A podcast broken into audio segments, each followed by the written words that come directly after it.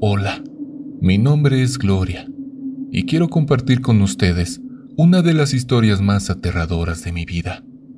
Somos una familia común y corriente, pero algo que siento que nos caracteriza bastante es festejar a los muertos en sus días especiales. Veneramos a las almas de nuestros antecesores, sean adultos o niños, hayan sido buenos o malos. Siento que eso ya no importa, y si sus almas tienen algo que pagar, que así sea, ya que como en todas las familias, siempre existe una oveja negra, pero bueno, eso no nos interesa en este momento. Corría el año 2007. Con antelación, nos habíamos preparado para festejar estos días tan especiales para nosotros.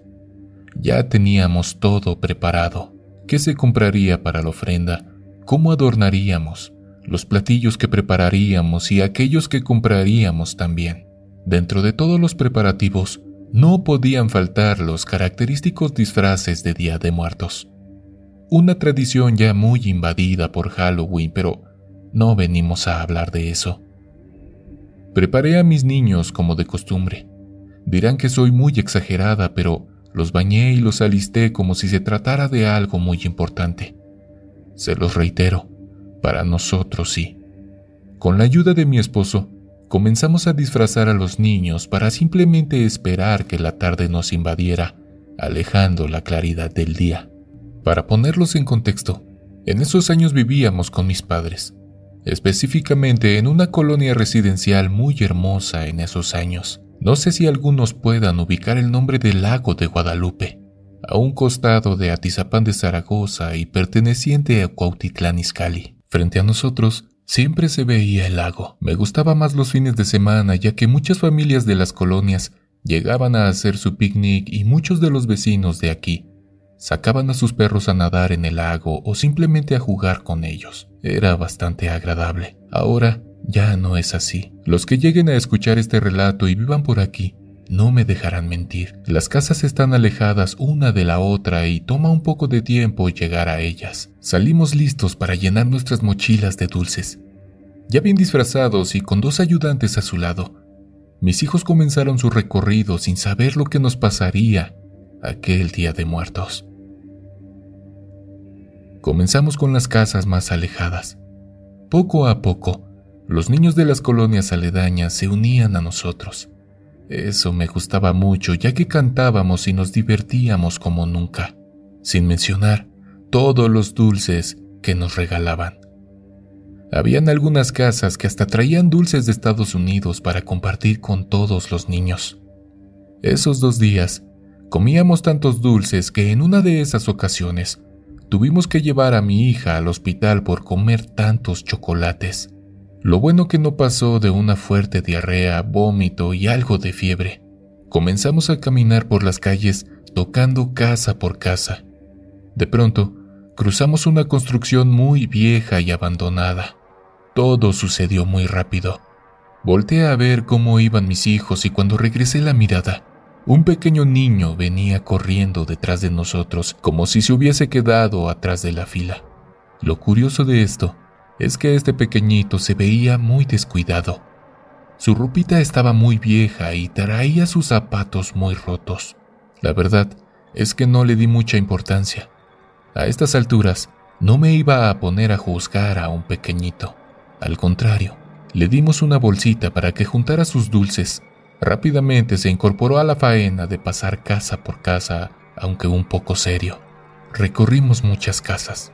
Poco a poco, las mamás que habían llevado a sus hijos a recoger su calaverita se fueron desvaneciendo a medida que transcurría el tiempo.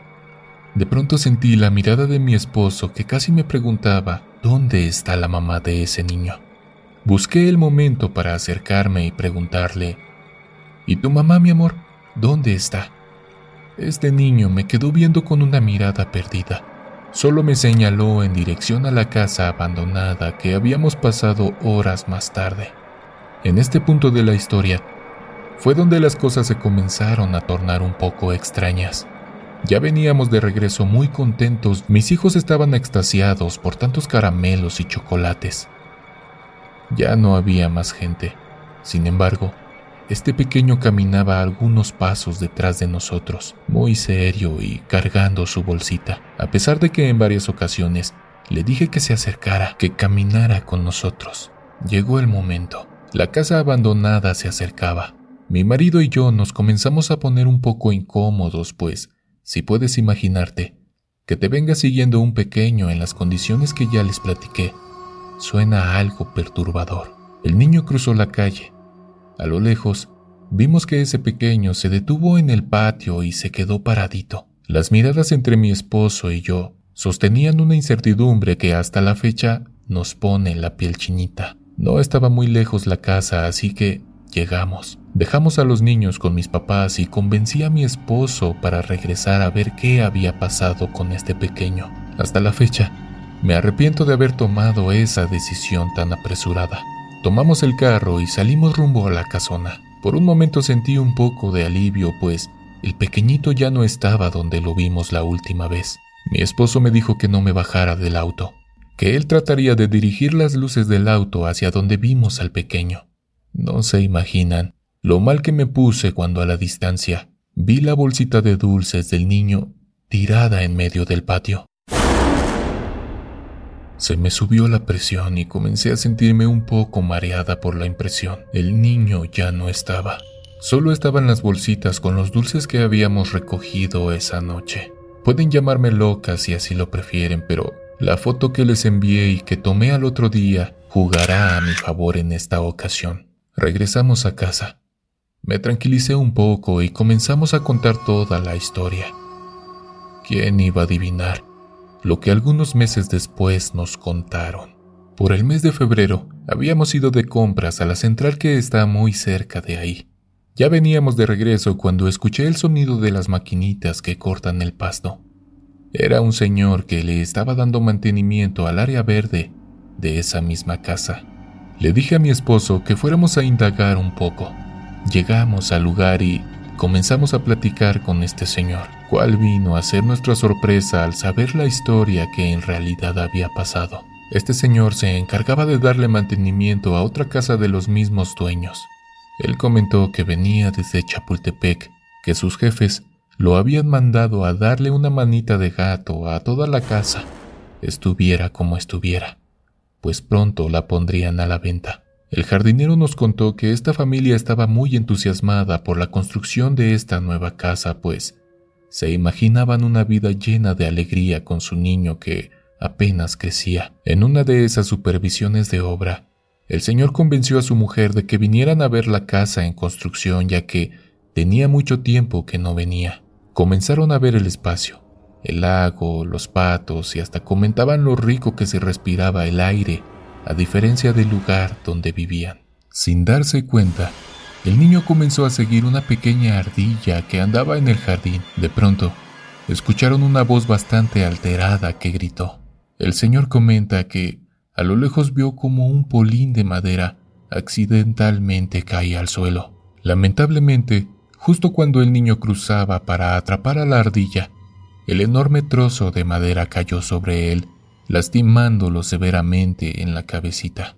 Lo llevaron al hospital, pero el golpe había sido tan fuerte que había provocado una severa fractura en el cráneo e inflamación que terminó por quitarle la vida. Después de ese suceso, los señores quedaron algo afectados y decidieron dejar la obra inconclusa. Difícilmente regresarían aquí después de lo que les pasó. Hasta el momento, nuestra familia se pregunta el por qué nos pasó ese suceso tan raro e inexplicable. Sinceramente, no quisimos platicarle al Señor lo que nos pasó esa noche. No queríamos sembrar más dolor en los padres de este pequeño. Con el paso de los años, vendieron la propiedad, demolieron la casa y construyeron una nueva. Han llegado rumores de que este pequeño aún se aparece en la nueva casa que construyeron pero eso se los contaré en otra ocasión. Muchas gracias por leerme. Los conocí en TikTok y también me gustan mucho los videos que suben por ahí. Saludos para todos. Hola. Espero se encuentren muy bien. Mi nombre es Mónica. Hace algunos años me pasó un suceso bastante extraño. La verdad, ni mi mamá ni mis sobrinos, ahora ya jóvenes, nos podemos explicar lo que nos sucedió esa noche de noviembre. En México, los días 1 y 2 de noviembre, tenemos la tradición de salir a pedir dulces por todos lados. Nos íbamos a plazas comerciales, avenidas grandes y cualquier lugar donde nos dieran dulces. Salimos el primero ya que ese día es cuando más dulces recolectamos. Salimos como a las 6 de la tarde. La verdad, algo temprano, pues teníamos que caminar bastante porque la plaza comercial nos quedaba algo retirada. Pedimos calaverita por todos los negocios. De la misma manera que lo hacíamos todos los años, yo cargaba una mochilita donde depositábamos todos los dulces. En cuanto se llenaban nuestras calabacitas de plástico, los vaciábamos y así hasta conseguir muchos dulces. Todo transcurrió con normalidad. Regresábamos ya a casa, pero la avaricia de querer más dulces nos impulsó a seguir a un grupo de niños que caminaban entre las calles pidiendo a los locales que se encontraban abiertos. La verdad es que ya me dolían los pies de tanto caminar. Pronto nos dimos cuenta de que ya casi no estaban dando dulces, o nos decían que ya se les habían acabado, que pasáramos mañana. Pronto nos dimos cuenta de que ya casi no nos estaban dando dulces, o algunos nos decían que ya se les habían acabado, que pasáramos mañana. Así que decidimos regresarnos. Descansamos un poco en una banqueta mientras comíamos algunos dulces y frituras que habíamos recolectado. De pronto, mi mamá nos dijo que ya nos fuéramos, que se hacía tarde y no quería llegar tan noche a casa pues mi papá llegaría a cenar. Emprendimos el viaje de regreso. Así transcurrieron alrededor de unos 15 minutos cuando a lo lejos vimos otra bolita de niños pidiendo dulces. Prontamente, animamos a mi madre para caminar un poco más. Al fin de cuentas, seguíamos caminando rumbo a la casa. No se negó, así que corrimos detrás de esos niños recolectando algunos dulces más. Doblamos hacia la avenida principal de nuestra casa. A lo lejos, vimos a una señora que estaba en una esquina ya tenía sus años. A su costado había una flecha hecha con cartulina verde fosforescente que decía tamales de calaverita. Sinceramente por un momento nos dio algo de miedo, pero dijimos, ¿qué nos puede hacer una viejita? Es más, se ve re buena gente. Nos fuimos acercando. Íbamos mi madre, dos primos, una prima y yo. Entre risas y plática nos fuimos acercando. Cuando menos nos dimos cuenta, ya estábamos casi enfrente de la señora. Mi madre y ella hicieron contacto con la mirada. Se sonrieron y la señora parada en la esquina nos dijo, ¿Quieren unos tamalitos? No les daremos dulces, pero hicimos tamales. Nos quedamos viendo entre todos y como si nada respondimos que sí. Ya era algo tarde. Mi madre contestó, pues vamos. Sirve que le llevamos unos a tu papá para que cene. Así no hago nada, ya vengo cansada. Bajamos la pendiente. Había una puerta de zaguán abierta con una silla afuera. La puerta tenía unos globos color rojo pegados en la parte de arriba. Claramente era donde estaban repartiendo los tamales, pues había una olla sobre un anafre con algo de carbón. Las personas de esa casa tenían la ventana de su cocina abierta, así que si alguien se asomaba o se paraba en la calle, pronto la verían y saldrían. Así fue. Salió un señor con su esposa y nos dieron las buenas noches. ¿Cuántos son? preguntó el señor con una sonrisa en su cara. Cinco, respondimos rápidamente. El señor gritó, Cinco. Y mientras nos despachaba los tamales, una muchacha salió de adentro con una tapa de olla y cinco vasos de agua de horchata. Nosotros encantados de la vida, pues con la peregrinación de esa noche, cenar era lo que nos faltaba. Muy contentos, nos sentamos en la banqueta a cenar nuestros tamales. Mientras cenábamos, el señor comenzó a platicar con mi mamá. Si todos los años salíamos a pedir dulces, que si siempre nos disfrazábamos y empezaron a tocar temas de antaño como cuando a ellos les tocaba pedir dulces, solo les daban frutas en conserva, buñuelos, cacahuates y más cosas de ancianos. Entre plática y plática, el señor le preguntó a mi madre si la flecha que había puesto seguía pegada. Mi madre le dijo que sí, pero que la verdad no íbamos a bajar, pues mi papá pronto llegaría a cenar. Eso le preocupaba. Si no hubiese sido por la señora que nos insistió a bajar, no lo hubiese hecho. Muy extrañado, el señor le preguntó, ¿Una señora? Sí, contestó mi madre, una señora chaparrita, de pelo canoso, delgada y con muy buen humor. ¿En serio? preguntó el señor. Sí, contestamos todos. ¿Y cómo era? Mi madre procedió a describir a la señora con santo y seña. Pronto estas personas se quedaron mirando entre ellos como si un balde de agua helada les hubiese caído encima. Miramos al Señor y sus ojos reflejaban la humedad que pronto se convertiría en lágrimas. El Señor se metió a su casa y sacó un cuadro. Nos lo mostró y nos preguntó, ¿Esta señora fue la que les dijo que bajaran? Sí, respondimos todos, pues era la misma señora que nos habíamos encontrado en la esquina. No se vayan a espantar, pero esta es mi madre. Hace un año exacto que falleció y el motivo por el cual estamos dando estos tamales es para honrar su memoria compartiendo algo con la gente. Eso es lo que decía mi madre. Siempre comparte lo poco o mucho que tengas. Todos nos quedamos mirando. Siento yo que con un poco de miedo. Terminamos nuestra cena, pero ahora venía lo difícil, pasar por la misma calle por donde entramos. Siento que el Señor nos vio la cara que pusimos cuando nos reveló que su madre muerta era la que nos había invitado. Pronto nos dijo, no tengan miedo, no pasa nada. Mi madre siempre fue una persona muy buena. Quiero pensar que está agradecida con lo que le festejamos este año. No tengan miedo. Es más, vamos, los acompaño. Echó tres tamales en una bolsita y se los dio a mi mamá. Este señor nos acompañó hasta la esquina y se despidió de nosotros mientras arrancaba el letrero. Muchas gracias, nos dijo, y se dio la vuelta. Hasta el día de hoy, no encontramos alguna solución lógica a este acontecimiento. Siempre que se acercan estas fechas de noviembre y Día de Muertos, recordamos lo que nos pasó aquella noche cuando salimos a pedir calaverita. ¿Has escuchado alguna vez el crepitar que producen los cuerpos en el crematorio? ¿Has visto cómo se mueven y gritan los muertos mientras se están consumiendo en las llamas?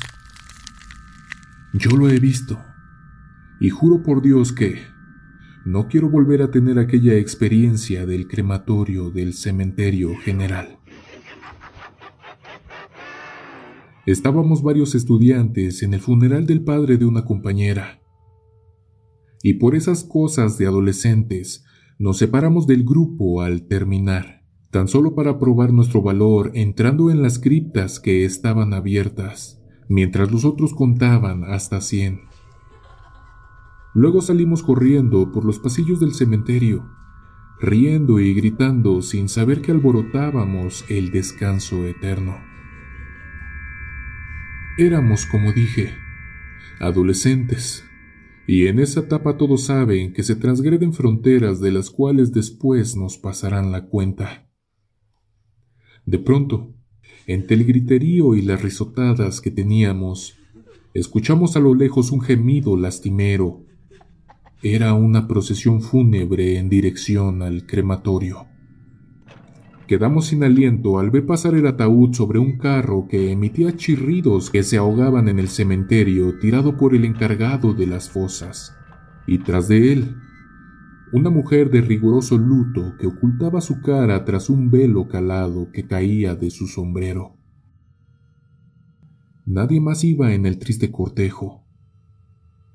Uno de nosotros, a estas alturas, no recuerdo quién, tuvo la idea de seguir el funeral como si fuésemos parte de la familia y así poder ver de una forma más directa la cremación. Nos colocamos uno a uno tras la mujer que en ningún momento se volvió a nosotros. Ella seguía en su lastimero llanto. Avanzamos paso a paso, aguantando con fuerza la risa que escapaba nerviosa de nuestros dientes entrelazados. Más allá, se divisaba el crematorio y un olor extraño nos invadió. De pronto nos detuvimos y el hombre que había arrastrado el carro nos miró sorprendido, pero él continuó con su faena. Abrió una pesada puerta de metal y tiró desde el horno una especie de bandeja que tronó y nos hizo sobresaltar. Allí, de manera muy fácil, como si fuera un muñeco, tomó el cuerpo que había sacado y lo colocó sobre aquella bandeja, para luego introducirla de nuevo. Se volvió hacia la mujer y le preguntó con voz acostumbrada, ¿Metal o vidrio? Creo que ahí fue donde dimensionamos en lo que nos habíamos metido, pero ninguno se movió. Hubo un gran silencio donde se podía escuchar la respiración de cada uno de nosotros. La mujer contestó de forma extraña. Vidrio. El hombre nos miró.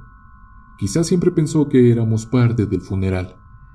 Y como nadie dijo nada, taló desde arriba de la entrada del horno un cristal que selló con cuatro abrazaderas en forma de cruz, dejando ver el cuerpo que se anidaba dentro. Luego se agachó y dijo algo que no entendí, para luego dar paso al fuego que poco a poco comenzó a consumir el cuerpo. Nos agrupamos junto a la mujer, y ésta levantó su velo. Tenía su rostro cubierto de golpes, totalmente amoratado y lleno de cicatrices, que no opacaban el brillo intenso y malicioso de sus ojos. Yo iba a retirarme junto a algunos amigos y el hombre desalineado cuando la mujer exclamó eufórica. Te lo dije, un golpe más y estarías muerto. Nos quedamos en silencio contemplando la escena. Y fue ahí, en ese mismo momento, cuando escuchamos un alarido espantoso seguido de golpes secos.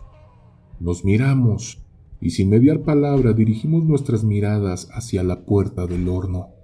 Entre las llamas se retorcía feroz el cuerpo del hombre. Gritaba como loco, se sentaba y recostaba como un animal embravecido. Estiraba sus brazos y golpeaba con fuerza el vidrio mientras era consumido por el fuego. Se revolcaba gritando, sí, gritando. Creo que dijo un nombre, pero no lo recuerdo bien. Jamás había estado tan asustado. Todos estábamos petrificados y, como si de ello dependiera su vida, el sepulturero trató de cerrar con todas sus fuerzas la puerta de metal, pero el hombre muerto ya había roto el vidrio y comenzaba a sacar sus quemadas y sangrientas manos por la puerta. Todos gritamos. Algunos salieron corriendo, pero aquella mujer se quedó impávida ante el espectáculo. El sepulturero logró cerrar la puerta de metal y cerrar el candado. Dentro se oía el grito desgarrador y los golpes del cadáver que lentamente se fueron ahogando para dar paso al crepitar del fuego. El olor que habíamos sentido al llegar se hizo más intenso y penetrante. La mujer respiró hondo, dio las gracias a todos y se marchó. Nosotros quedamos estupefactos y sin decir nada nos retiramos del cementerio. Comenzamos a sentir un murmullo escabroso que nos puso los pelos de punta. Miramos en todas direcciones, pero yo no vi nada. Solo sentía aquel olor putrefacto en el ambiente que me quedó en el cuerpo por varios días. Esto ocurrió cuando tenía 16 años. Hoy a los 79 aún siento el crepitar de las llamas ese olor que inunda mi habitación, el grito y los golpes secos que me sobresaltan cada noche. Sé perfectamente que es él, el cadáver del crematorio. Hola. Antes que nada, muchas gracias por leer mi relato. Mi nombre es Juan y quisiera contarles más que nada esta historia real. También preguntarle a la comunidad si conoce algo del tema pues nos lo haga saber ya que sé muy poco al respecto. La relación en verdad era muy buena entre nosotros. Era un tío bastante agradable y siempre fue muy trabajador. Lo que más me gustaba de él es que siempre cocinaba muy rico. Hasta en cierto modo ahora me veo como un sopilote esperando a que mi tío cocinara para subir con él para echarme un taco. Pero bueno, ese tipo de anécdotas no van en este canal, así que lo dejaremos para otra ocasión. Te mando este correo para contarte lo que me platicaba y en ocasiones no me deja dormir. Él me platicaba de forma muy seria y hasta en cierto modo inquietante. Hasta se le enchinaba la piel de los brazos cuando nos contaba y hasta cierto punto te diré que le creo. Más adelante te explicaré por qué. Él era, y digo era porque apenas murió con todo esto de la cuarentena. Él siempre nos platicó a mí y a mi primo lo que sucedía. La verdad no sé si ese espíritu, ente o demonio lo seguía desde su ciudad natal, Chiapas. Él nos relata que en una ocasión después de salir a beber con sus amigos, regresó a casa como de costumbre. Pero antes debo de ponerlos en contexto. Como saben, en esos tipos de lugares por lo regular hay mucha selva, muchos árboles y la mayoría de las casas se encuentran en grandes extensiones de tierra. Si han visitado algunos lugares así, saben que para entrar a los terrenos ponen como unas puertas construidas con palos y alambres de púas. Pues bien, él comenta que esa noche él sentía algo raro como si alguien lo viniera siguiendo. En estas comunidades lo que se utiliza mucho son lámparas para alumbrar tu camino y bicicletas para moverte dentro de la comunidad. Él nos contó que desde que salió de la reunión con sus amigos presentía algo, como si alguien lo estuviera persiguiendo. Nos dijo que en varias ocasiones volteó a ver con su lámpara entre los matorrales y los árboles, pero no había nada. Ha de ser muy inquietante tener que manejar tu bicicleta en medio de la nada y en la completa oscuridad. Lo único que puedes ver es lo que tienes enfrente y todo lo demás es incierto. Transcurrió el tiempo y llegó a su casa. Rápidamente abrió la puerta antes mencionada y metió su bicicleta a toda velocidad. Cerró y subió nuevamente en ella para cortar el camino. Justo antes de llegar a su casa él menciona que le hacían... Pero él no volteaba. Al contrario, Trataba de pedalear más rápido para llegar pronto a casa. Los llamados eran cada vez más frecuentes, pero nunca se detuvo. Lo más impresionante fue cuando él dejó su bicicleta en un pequeño jacalito donde guardaba toda su herramienta. Dejó su lámpara sobre la orilla del pozo para alumbrar y abrir la puertita de madera para poder guardar su bicicleta. Justo cuando la estaba metiendo vio una sombra bastante grande que pasó tras de él proyectada gracias a la lámpara. Nos comentó que la piel se le hizo chinita. Rápidamente guardó su bicicleta y tomó la lámpara para dirigirse a su casa. Él comenta que ya era tarde, ya era muy tarde, que la sombra que había pasado tras él ya estaba en una silla justo al lado de la puerta. Mi tío nos confesó que la verdad no sabía qué hacer, que las piernas le temblaban y los nervios lo empezaron a invadir. Él nos dijo que esa sombra de pronto ya era un hombre, un hombre muy grande, con los ojos muy rojos y de sombrero. Eso sí, dijo que ese hombre era completamente negro. No se le distinguían facciones o rostro alguno. Solo esos ojos que parecían de fuego. Él siempre lo definió como el charro negro que cuentan las leyendas. Esa entidad le habló y le dijo que no tuviera miedo, se paró y mi tío lo tenía que ver hacia arriba, puesto que era muy grande. Se acercó a él y le dijo, Necesito que me sirvas en algunas cosas. Piénsalo. Piensa qué es lo que quieres y te lo daré. Dinero, mujeres, éxito, tierras. Dime qué es lo que necesitas y te lo daré. Lo único que necesito es tu alma. Te daré poder para sanar a las personas o para tener a la mujer que tú quieras. Mi tío nos comenta que estaba completamente helado, que no podía hablar ni gritar y que sudaba frío. A su manera él le respondió que no, que gracias. Esta persona de pronto sacó una carcajada y le dijo a mi tío que él tenía suerte, que la persona que lograba mirarlo se moría pero él estaba protegido no sé por qué. Más adelante nos enteraríamos de que su abuela practicaba la brujería y que había comprometido a algunas generaciones posteriores gracias a sus prácticas de ocultismo. Mi tío recuerda que a pesar de que estaba completamente petrificado, logró sacar una pequeña oración, a lo que este ser le respondió, Eso no funciona conmigo, mi estimado, pero está bien.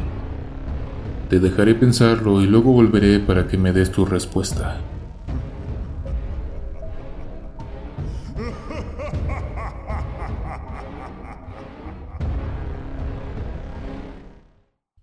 De pronto mi tío recuperó su movimiento y se metió a la casa para despertar a mi tía y contarle lo que le había pasado. Él dice que la verdad, hasta lo borracho se le fue. En esos días mis tíos ya tenían planes para venirse a México acá con nosotros. Lo recibimos con mucho cariño, puesto que mi madre y yo teníamos algunos años viviendo solos, ya que mi padre decidió abandonarnos. Solo éramos nosotros dos y la verdad la llegada de mis tres primos me llenaba de emoción ya que soy hijo único y pues no tenía nadie con quien jugar. Todo fluyó bastante bien, es más, hasta se podría decir que de forma muy linda. Los adultos a sus trabajos, los niños dedicándose a ser niños. Transcurrieron alrededor de 10 años cuando comenzaron las cosas a cambiar de rumbo. Recuerdo muy bien que mi tío desayunaba alrededor de las 11 y como les comenté, muchas de esas comidas no me las perdía. Empezamos a comer y me dijo, te platico algo, sobrino, pero necesito que no le vayas a comentar a tu tía. La verdad con mi tío platicamos de todo. Éramos muy transparentes en ese aspecto y hasta pensé que me platicaría de alguna aventura o algún chisme. Pero no. No fue así. Él me comentó que hacía ya una semana que la sombra de un hombre lo venía siguiendo, que al llegar al zaguán de la casa se desvanecía, pero una noche anterior la situación escaló de nivel, cuando al acostarse vio que ese espectro estaba sentado frente a su cama en un sillón que tenía en su recámara. Él me comentó que se tapó por completo pero toda la noche ese ente estuvo ahí sentado, viéndolo fijamente. Él mencionó que en el sillón se veían las marcas de que alguien se había sentado en él. Esto le sucedió alrededor de tres veces en las que esta persona estaba ahí sentada sin decir nada, solo mirándolo, y dijo mi tío que sus ojos eran idénticos a los del charro negro que platicó con él en su pueblo. Él pensaba que a lo mejor venía por la respuesta de aquella noche. De pronto ese ente desapareció por varios años hasta hace muy poco. Con el paso de los años mi tío decidió quedarse aquí en México, así que construyó su casa y después de 25 años de convivir como familia, se mudó a su nuevo hogar. La verdad sí sentimos la mudanza de mi tío ya que Estábamos muy apegados. Como les comenté, lamentablemente mi tío murió derivado del bicho que a todos nos perjudicó encerrándonos en casa. Lo que más me llamó la atención fue que en el entierro mi primo, que es casi como mi hermano, me comentó que una semana antes de que él falleciera, le comentó que ese hombre había regresado que lo seguía por las noches cuando él regresaba de su trabajo y que estaba un poco temeroso, que lo seguía y se escondía detrás de los árboles, entre las sombras de la calle y que se quedaba en la esquina, vigilando cómo entraba a su casa. La verdad ya no ahondamos en el tema por respeto a su memoria. También he sabido que las personas que practican la brujería comprometen a sus generaciones y los que pagan por dichos favores son los hijos de sus hijos. Si alguien de tu comunidad sabe al respecto, quisiera escuchar su relato o su historia. Más que nada para salir de la duda. Muchas gracias por leer mi relato. Agradecemos a Juan por tomarse el tiempo de mandar su historia, así como él. Tú también puedes mandarnos la tuya a oscurosecretooficial.gmail.com Comunidad Oscura, muchas gracias por seguir mandando sus correos donde nos cuentan sus experiencias. Ya saben que nos gusta mucho leerlas y compartirlas con ustedes. En la descripción te dejo el correo por si quieres participar y mandarnos tus experiencias con estas cosas paranormales, que nos dejan con los pelos de punta y la piel chinita. También recuerda que si tienes alguna opinión respecto al contenido, puedes dejarla en los comentarios. Si el relato te gustó, te invito a suscribirte, es completamente gratis y no te cuesta nada. Mas sin embargo nos ayudarías a crecer como canal. Mi madre y su pareja supuestamente ya estaban durmiendo, y digo supuestamente por lo que les contaré a continuación. Eran aproximadamente las 11 de la noche y mi hermano y yo estábamos cenando, ya que habíamos estado jugando todo el día con la PC. Ya estábamos por recoger la mesa. Habíamos cenado algunos sándwiches y cuando quise sostener un vaso de leche que estaba en la mesa, este comenzó a moverse solo. Entonces mi hermano y yo nos asustamos y subimos corriendo a nuestra habitación. La habitación de mi madre estaba cruzando el pasillo, exactamente enfrente de la nuestra. Golpeé su puerta como loco, pero no vi señales de ella ni de su pareja. Posiblemente nos habían avisado que saldrían y por estar enajenados no nos dimos cuenta. Mi hermano y yo nos encerramos en nuestra habitación, y para que mi hermano se calmara le puse al mundo de Gumball. Después de eso, llamé por teléfono a mi papá y le comenté lo que estaba pasando. Él me dijo que no saliéramos del cuarto. Acto seguido, se empezaron a escuchar cómo cosas se movían y azotaban en la sala y el comedor. Mi hermano y yo, muy asustados, bloqueamos la puerta con cosas, lo cual suena muy estúpido.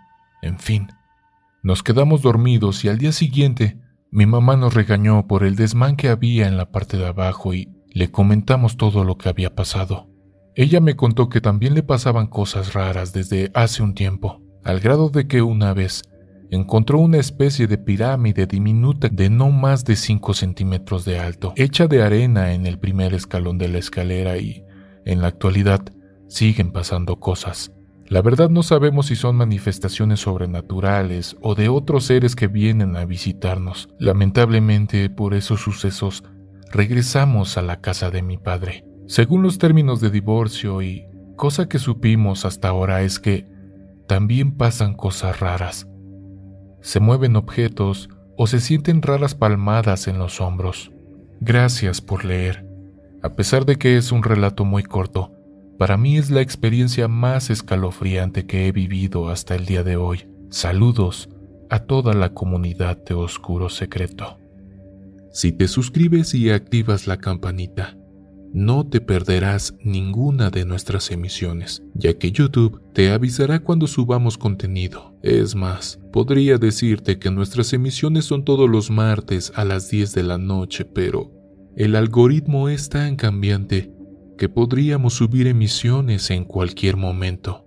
Puedes dejarnos tu pulgar arriba, tu comentario o simplemente compartir la emisión con tus amigos.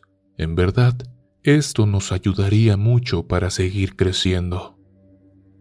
Hola, buenas noches. Me gustaría contar algo que me pasó en el centro de Guanajuato, el pasado domingo 20 de junio a las diez y media de la noche. Resulta que eran aproximadamente las nueve de la noche cuando decidimos dejar el lugar y dirigirnos hacia la casa que estábamos rentando. Sin embargo, tuvimos problemas para encontrar algún transporte. Caminamos un largo tiempo, pero no tuvimos suerte. Queríamos evitar caminar entre los callejones, pues no conocíamos el lugar, pero no nos quedó otra opción que irnos caminando. Para esto, ya había pasado una hora. Entonces nos dirigimos a la calle del Tecolote, porque era la ruta que nos marcaba Maps. Estaba muy solo y no se escuchaba ningún ruido. Pasaron algunos minutos cuando dimos vuelta en la calle, llamada Ladera del Tecolote. Caminamos unos metros y al dar una vuelta vimos todo el camino alumbrado. Parecerá increíble lo que les diré. En ese momento pasó delante de nosotros una como un tipo de esfera roja. Al mirar hacia el final del camino, se encontraba algún ser haciendo movimientos extraños. Al percatarse de que nos aproximábamos, las luces que antes alumbraban comenzaron a bajar su intensidad hasta que se apagaron por completo. A pesar de que no se veía casi nada, logramos distinguir a lo lejos a aquel ser oscuro que se movía muy raro. No sé si recuerdan la película del aro, algo así para que me entiendan. Cuando lo buscamos con la luz del celular, se veía que alguien desde una esquina nos observaba con ojos verdes como gato y con una cara extraña. A pesar de eso, nos armamos de valor y decidimos pasar por ese camino en lugar de regresarnos. A la fecha, no nos podemos explicar por qué motivo decidimos enfrentar eso. No teníamos otra opción, así que el mismo pánico nos empujó a cruzar por el camino. Nos quedamos en shock cuando reaccionamos y nos sorprendimos demasiado al tratar de entender qué era lo que estaba en ese lugar. Nos gustaría encontrar respuestas de ese lugar, o si alguien conoce alguna leyenda o historia, el lugar se llama Ladera del Tecolote. Nos ayudaría a entender qué fue lo que pasó. Gracias y buenas noches. Esta historia le ocurrió a mi abuela. Ella vive en el centro de la Ciudad de México, en un edificio viejísimo.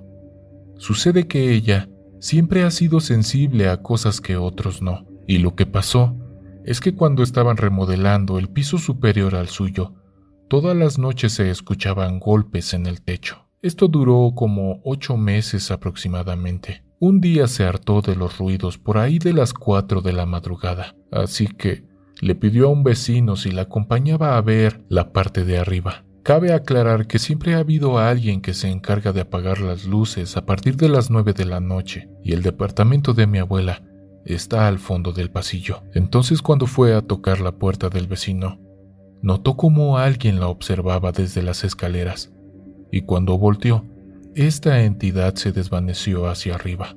El vecino abrió la puerta y mi abuelo le contó lo que sucedió. Entonces, este le dijo que él no escuchaba nada, y si fuera que estuvieran arreglando el edificio en la madrugada, todo el edificio lo escucharía y no solamente ella. Después de eso, subieron al piso en remodelación para pedirle a la supuesta persona que estaba arreglando que si podía dejar de hacerlo en la madrugada ya que había otras horas para realizar eso. Mi abuela cuenta que mientras se dirigían hacia el piso superior, la temperatura comenzó a cambiar drásticamente. Una vez allí, identificaron una puerta donde se guardaban, según ellos, la herramienta y las cosas que utilizaban los trabajadores. Se dirigieron algo despreocupados, puesto ya habían encontrado al culpable de los ruidos. Ella dice que en la parte de abajo de la puerta se veían algunas sombras que caminaban de un lugar a otro.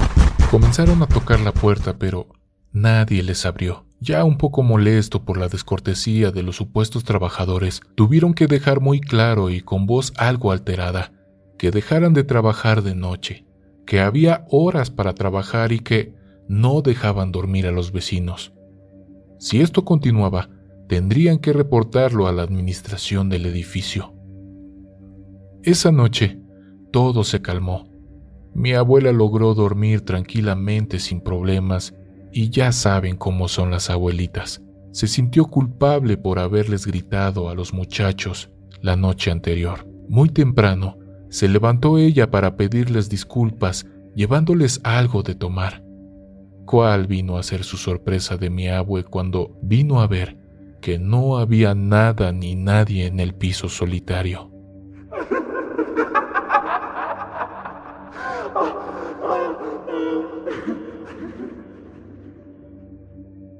Un recuerdo de mi infancia que despertó hace poco y que nunca pude explicarme del todo fue el que les voy a compartir.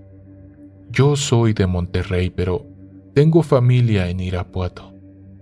De niño Pasé algunos veranos en casa de mi tía. Ella era viuda y tenía muchos hijos, casi todos mayores que yo, pero había uno de mi edad. Nacho es su nombre. y cuando me quedaba en casa de mi tía, siempre dormíamos juntos en la sala. Éramos pequeños.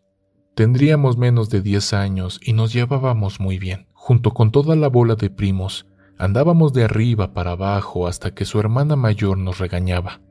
Buenos tiempos. A veces, cuando nos metíamos por algún pasillo de la casa o cuando pasábamos algún lugar por la calle, Nacho se ponía todo tenso y me decía que algo le daba mala espina. Como nos contábamos todo, sabía que no mentía, pero algo no me decía. Y un día, medio jugando, medio en serio, le pregunté si le tenía miedo a los fantasmas. Él me contó que sí porque de noche le jalaban los pies. Yo, como niño curioso, le empecé a preguntar más cosas, para ver si no me estaba cuenteando y me dijo que no sabía por qué le hacían eso, pero que de noche lo despertaban jalándolo de los pies y que a veces de día simplemente sentía que no estaba solo. Cuando uno de mis primos mayores nos oyó, le empezó a decir a Nacho, ya vas a empezar con tus cosas.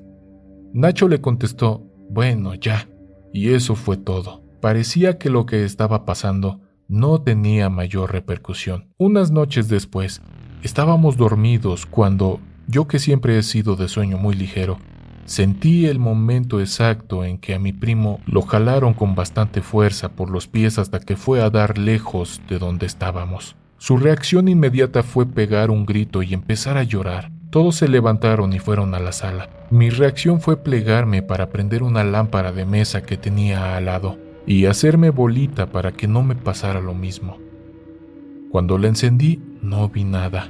No vi lo que jaló a mi primo. Mi tía llegó corriendo a la sala dando órdenes a mi prima para que pusiera agua a hervir para un té de manzanilla. Mandó a otro de mis primos por el rosario mientras ella abrazó a Nacho y empezó a decirle que ya no se asustara, que ya había pasado todo, que íbamos a rezar y ya. Sí estaba muy asustado y creo que hasta lastimado por el jalón que recibió. Solo esa vez me tocó presenciar aquello. La verdad es que casi no se habla del tema. Seguí visitando a mis parientes, pero no con tanta frecuencia. Hace poco, con motivo del compromiso de uno de mis primos, volví a ver a la familia de allá, y en una plática casual de mi tía, le dijo a Nacho, como cuando de niño te venían a jalar los pies, ¿te acuerdas? Y él afirmó como si hubiera sido cualquier hecho cotidiano. Ah, sí, ¿verdad? Entonces me acordé de aquella vez que yo lo atestigué y se me hizo por demás curioso cómo ellos aprendieron a vivir con ese hecho sobrenatural y no prestarle tanta importancia. De hecho, hasta minimizarlo, o al menos esa es mi teoría. ¿Cómo se sienten amigos? ¿Creen poder con el siguiente relato? Perfecto. Solo apóyanos suscribiéndote activando la campanita y déjanos en los comentarios sobre qué temas quisieras que hablemos en las siguientes emisiones. Hola a todos los miembros de Oscuro Secreto. Quiero contarles una pequeña experiencia. No es tétrica ni nada, al menos para nosotros, pero sí nos saca bastante de onda ya que, hasta el momento, ni mi prometida ni yo le hallamos explicación. Nos ha pasado una vez juntos y una vez a mí solo, pero tampoco decimos que es un fantasma cada vez que se cae una escoba. Un poco de contexto. Ella y yo nos estamos mudando juntos. Vamos casi todos los días a nuestra casa a hacer un poco de trabajo y a descansar allá. Ya casi a la medianoche, la llevo en nuestro vehículo a su casa y de ahí me voy a la mía. Ella vive cerca de una vía principal de mi ciudad. Vamos a la historia. Hace como un mes fui por ella a su casa aproximadamente a las 12 del día. Todo iba normal. Como conductor, siempre tengo la precaución de ir viendo por mis tres espejos a quién llevo adelante, atrás o a un lado. En ese momento venía muy pegada a nosotros una camioneta color rojo, algo antigua. No sabría decir el año. La cosa es que esta vía principal tiene solo tres accesos, dos calles que están separadas a un kilómetro y en medio la calle donde vive mi prometida que también da entrada a esta avenida. Dando vuelta para incorporarme, me fijo que obviamente la camioneta viene detrás de nosotros.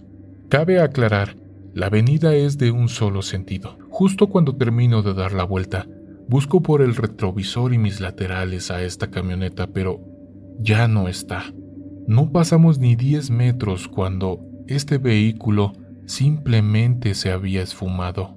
Yo por un momento, achis, ¿que no venía atrás una camioneta? Ella me contestó, sí, sí, yo también la venía viendo. Pensé que nos iba a pasar volando nada más dando la vuelta. Yo, ya sé, hasta se reflejaba el color en la pared. Por más que volteamos, no la encontramos.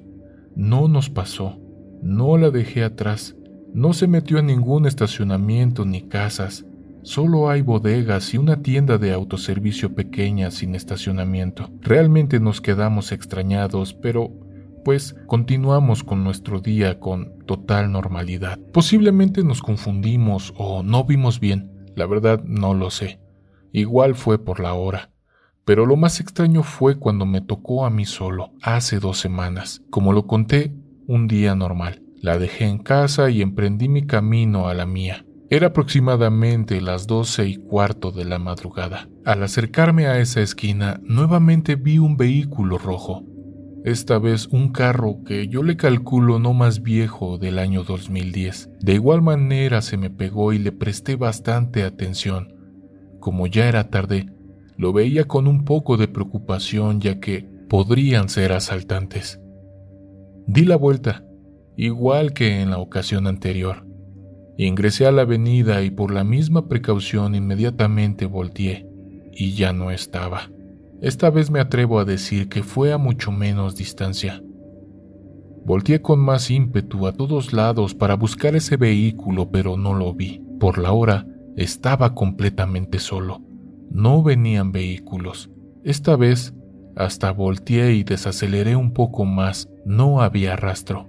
La verdad es que no me dio miedo, pero por más que pienso, no logro encontrar una explicación. Claramente vi en ambas ocasiones cómo el carro y la camioneta dieron vuelta conmigo para regresar a la avenida, pero al voltear ya no había nada, ya habían desaparecido. En este kilómetro, a través de los años, ha habido muchos accidentes fatales, solo como nota y curiosidad para mi historia. Desde ahí, siempre volteo al girar en esa esquina para ver si me vuelve a suceder, pero no ha pasado de nuevo. Gracias por leer, por leer. Hoy les compartiremos una historia de terror que te mantendrá al filo del suspenso. Es una obra escrita por Relatos Tóxicos de Suspenso. Te dejamos todos sus medios de contacto en la descripción del video. Si este tipo de colaboraciones son de tu agrado, haznoslo saber con tu pulgar arriba y con tu comentario para seguir produciendo este tipo de contenido. Pues bien, Pónganse cómodos, vayan por alguna botana, alguna bebida y prepárense para los relatos que tenemos para ustedes en esta emisión. ¿Están listos para esto?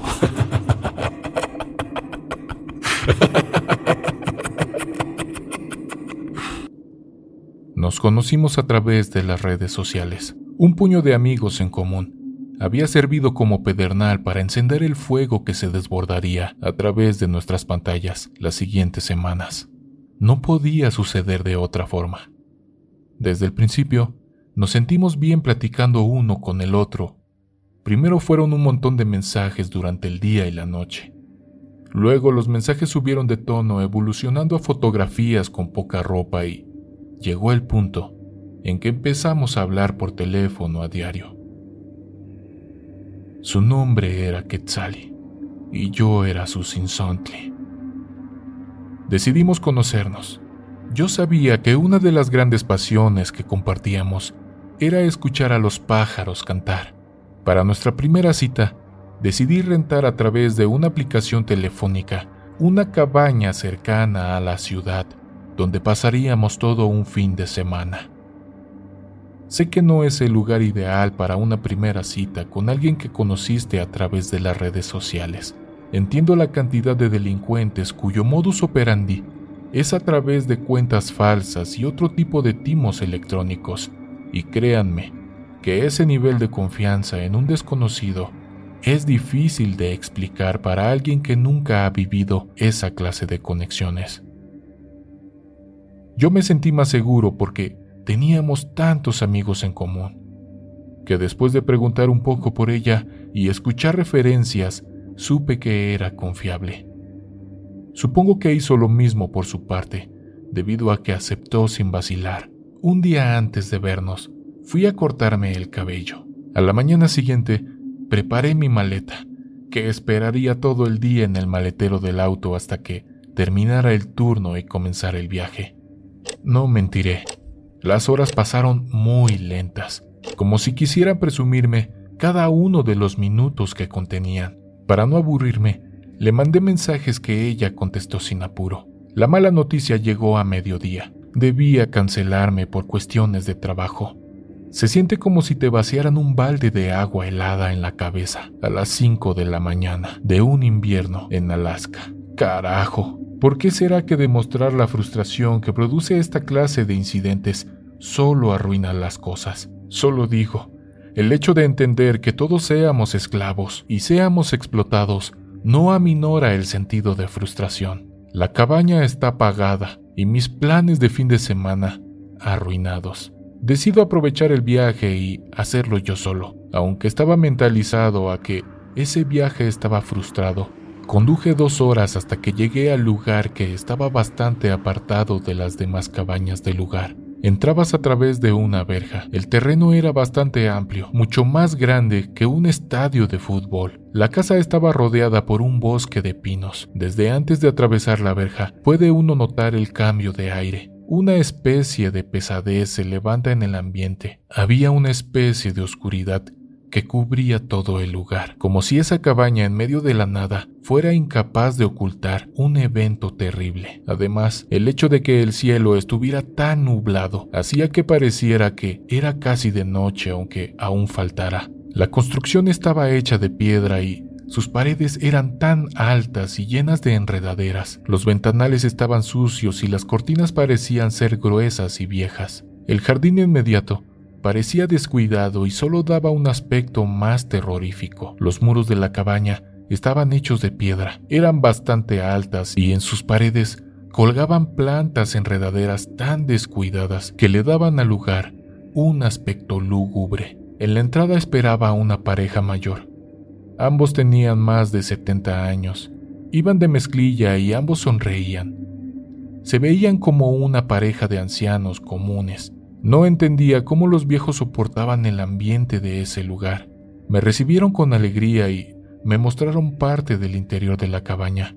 Ahí era donde ellos vivían. El lugar estaba conformado por una sala comedor bastante amplia, dispuesta para hacer lucir la chimenea. Había una cocina al fondo. El baño estaba del lado izquierdo y en el derecho estaba la única habitación que tenía dos camas y era en donde los viejos dormían. Ella entró a la cocina en automático y empezó a preparar café. El viejo se tomó unos minutos para explicarme la historia del lugar. Dijo que siempre había sido un bosque maderero, del que su familia era dueña desde hace generaciones. Me habló sobre la laguna cercana hasta donde podía llegar a caballo.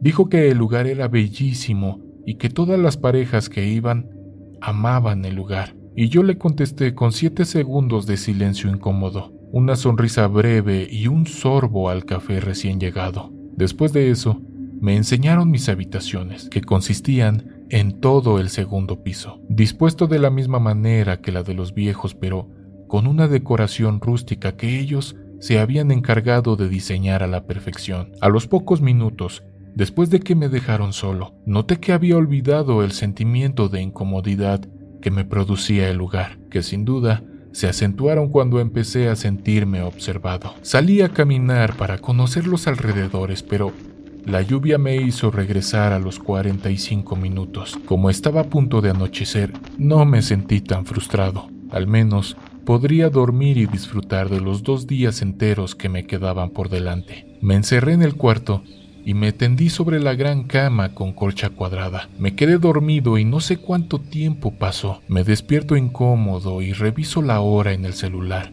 Son las 3 de la mañana. La habitación está fría como un témpano. El sentimiento de que hay alguien observándome no se detiene, pero lo que me hizo brincar hacia el respaldo de la cama fue la respiración que sentí en mi oreja derecha. Mis ojos, que desconocen el lugar, no alcanzan a diferenciar nada, pero mis oídos no me engañan cuando escucho unos pasos pequeños dirigiéndose a la sala. Me acuesto en mi cama aterrado y como si fuera de alguna utilidad, tapo mi cabeza con la cobija. Luego los pasos recorren y se escucha cuando cierran la puerta principal. Me quedo tendido boca abajo en mi cama, congelado por el pánico. Nunca olvidaré ese escalofrío que me inmovilizó cuando me recordé a mí mismo cerrando la puerta a mi regreso por la caminata del bosque. A la mañana siguiente, no comenté nada sobre el percance de la noche anterior a ninguno de los viejos. Yo sabía que no podían ser ellos. Vivir en un edificio del Infonavit con una familia de seis como vecinos del piso superior le regala cierto odio para diferenciar entre las pisadas de hombres, mujeres, viejos o niños. Lo que yo había oído anoche, sin duda, se trataba de un infante. Comí mi desayuno y mantuve una conversación con el viejo. Me contó de su antiguo trabajo como policía de la zona y luego me llevó hasta una habitación en donde me mostró con orgullo su colección de escopetas y algunas condecoraciones que había ganado por su servicio. Él era un buen hombre, pero yo no podía soportar estar dentro de la casa. Mantuve la conversación unos minutos más y luego salí a caminar un rato. Caminé por un tiempo hasta que vi la verja de entrada y seguí caminando. En ese momento me di cuenta que el ambiente cambió, dejó de ser pesado y el aire volvía a ser respirable. Al darme cuenta de ese cambio, me hizo sentir un poco abrumado. Me senté en un árbol que estaba junto al camino y empecé a llorar. Le llamé a Quetzali. Necesitaba a alguien con quien hablar. Le conté todo lo que había sucedido, sin llorar obviamente, y ella me escuchó con atención. Cuando terminé de contarle, pensé que me diría que estaba loco, pero, contrario a toda lógica, ella se mostró sorprendida. Me dijo que era afortunado porque si tenía la oportunidad de grabar mi experiencia en ese lugar, podría hacer mucho dinero. Le dije que no me resultaba tan divertida la idea y luego ella remató con voz tremendamente seductora lo que pasaría que lo pensara un momento. Con mucho dinero, ninguno de los dos necesitaría trabajar, campeón. Nadie cancelaría ninguna cita romántica. Y como cualquiera, con una pizca de conocimiento de física sabe, la fuerza que ejerce la dupla de circunferencias pectorales femeninas siempre será menormente proporcional a la fuerza ejercida por un dúo de transportes de carga a contracción de sangre. Por ende, yo acepté la propuesta. Regresé hasta la cabaña caminando. Llevé un registro videográfico desde la verja, en el que fui describiendo mi experiencia con el cambio de ambiente. Mientras iba grabando, Noté que el camino tenía una bifurcación que me llevaría hasta donde estaba una tumba en el que solo estaba un hombre, Marcela. Ella había nacido en 1987 y había muerto en el 92. Era solo una niña. Luego escuché unos pasos que estaban detrás de mí. Cuando me giré vi al viejo, pero su mirada estaba totalmente distinta. Solo podía notar furia en sus ojos. ¿Qué estás haciendo aquí? Este lugar está prohibido no es para los visitantes. ¿Por qué no te vas a la puta laguna como todos los demás? Me gritó el viejo, hecho una furia. Yo me sentí totalmente agraviado por el hecho, entonces hice uso del único poder que tenía en ese momento para defenderme, el de ser un cliente. Le dije que en ningún lugar estipulaba que el lugar estuviera prohibido, pero que si le molestaba mi presencia, podíamos rescindir el contrato. El viejo se apaciguó. Me dijo en un tono serio que no vagara por esos lados, debido a que muchos clientes despistados como yo le habían mencionado que en ese lado del bosque escuchaban cosas extrañas. Algunos hasta habían visto a una pequeña niña de la edad de Marcela rondando entre los árboles y luego caminó de regreso. La mirada del viejo me puso los pelos de punta. Al menos el encuentro había quedado grabado. Se lo envié a Quetzali. Después de que vio el video, bromeó acerca de lo afortunada que era por haber tenido trabajo el día anterior y no haber asistido a la cita. Regresé a la cabaña con el ánimo arriba. Al menos ahora estaba seguro de que Quexali no pensaba que estaba loco, y posiblemente hasta creía que era valiente. Cuando regresé a la cabaña, noté a través de la ventana que el viejo aún no llegaba, y la señora se esmeraba cocinando. Cuando subí a mi habitación, todas mis cosas estaban desordenadas, como si alguien las hubiera arrojado por todo el cuarto. Esto me pareció una violación lo suficientemente grave y me dirigí con la señora para presentarle una queja formal a la señora. Ella me escuchó con atención, pero me aseguró que nadie había subido a mi cuarto. Aunque el hecho me molestaba demasiado y hubiera sido motivo para salirme de cualquier hotel en el que estuviera, no quería que Quetzali pensara que yo era un cobarde y decidí matar el tiempo que me quedaba del día yendo a la puta laguna que tan amablemente me había recomendado el anciano. Cuando regresé, empezaba a anochecer y yo estaba hambriento. Disfruté de la deliciosa cena que había preparado la señora. El anciano había regresado a su estado normal de casero diligente y tuvimos una charla trivial y significativamente menos incómoda que la de la mañana. Después de la cena, regresé a mi habitación. Tomé la linterna que llevaba cuando pensaba que el lugar era apto para caminatas nocturnas. Encendí mi teléfono y lo dejé grabando. No pasó mucho tiempo cuando empecé a escuchar pasos en el techo de la cabaña. Eran pasos pequeños que caminaban rápidamente. Yo cerré los ojos para fingir que estaba dormido y los pasos dejaron de escucharse. Después de algunos minutos, los pequeños pasos estaban afuera de mi puerta principal. Yo fingí que estaba dormido. El terror que sentí al escuchar la puerta de mi dormitorio abriéndose me inmovilizó durante algunos segundos que se sintieron como horas, pero en un arranque de valor, tomé mi linterna y apunté hacia la puerta. Por unos breves segundos, la luz alumbró una silueta que estaba escrutándome desde la oscuridad. La imagen que contemplé a continuación resultó tan aterradora como irreal. Espiándome desde el marco de la puerta, se encontraba una pequeña niña que siseó cuando la luz tocó sus ojos. Yo traté de gritar, pero el miedo acumulado se tragaba mi voz que, agarrada de lo más profundo de mis entrañas, se negaba a salir para enfrentar aquel espectro de la noche. El pequeño fantasma se alejó y yo corrí tras él con el teléfono en mano, pero cuando llegué a la puerta, la pequeña había desaparecido por completo. Mi respiración estaba agitada y mis piernas temblaban. Para tomar un poco de valor, le mandé un mensaje a Quetzali contándole lo sucedido. Ella me preguntó si la había grabado y yo le dije que no. Ella se rió y me dijo que estaba dejando ir la oportunidad de nuestras vidas. Esa noche monté guardia esperando escuchar algo, pero pasaban las horas y nada sucedía. El sueño empezó a vencerme poco a poco y yo me quedé profundamente dormido. El peso de un bulto en mis piernas me despertó. Cuando abrí los ojos, la niña estaba sobre mí. Yo le asesté un puñetazo que la tiró al suelo. Ella, como si tuviera resortes en las piernas, regresó hasta la silla, provocando una estrepitosa caída. Yo fui a parar al suelo con el pequeño demonio encima de mí. En un movimiento rápido, la niña acercó su cabeza hasta mi hombro y me mordió a la altura del cuello. No mentiré, yo grité como un marrano en matadero.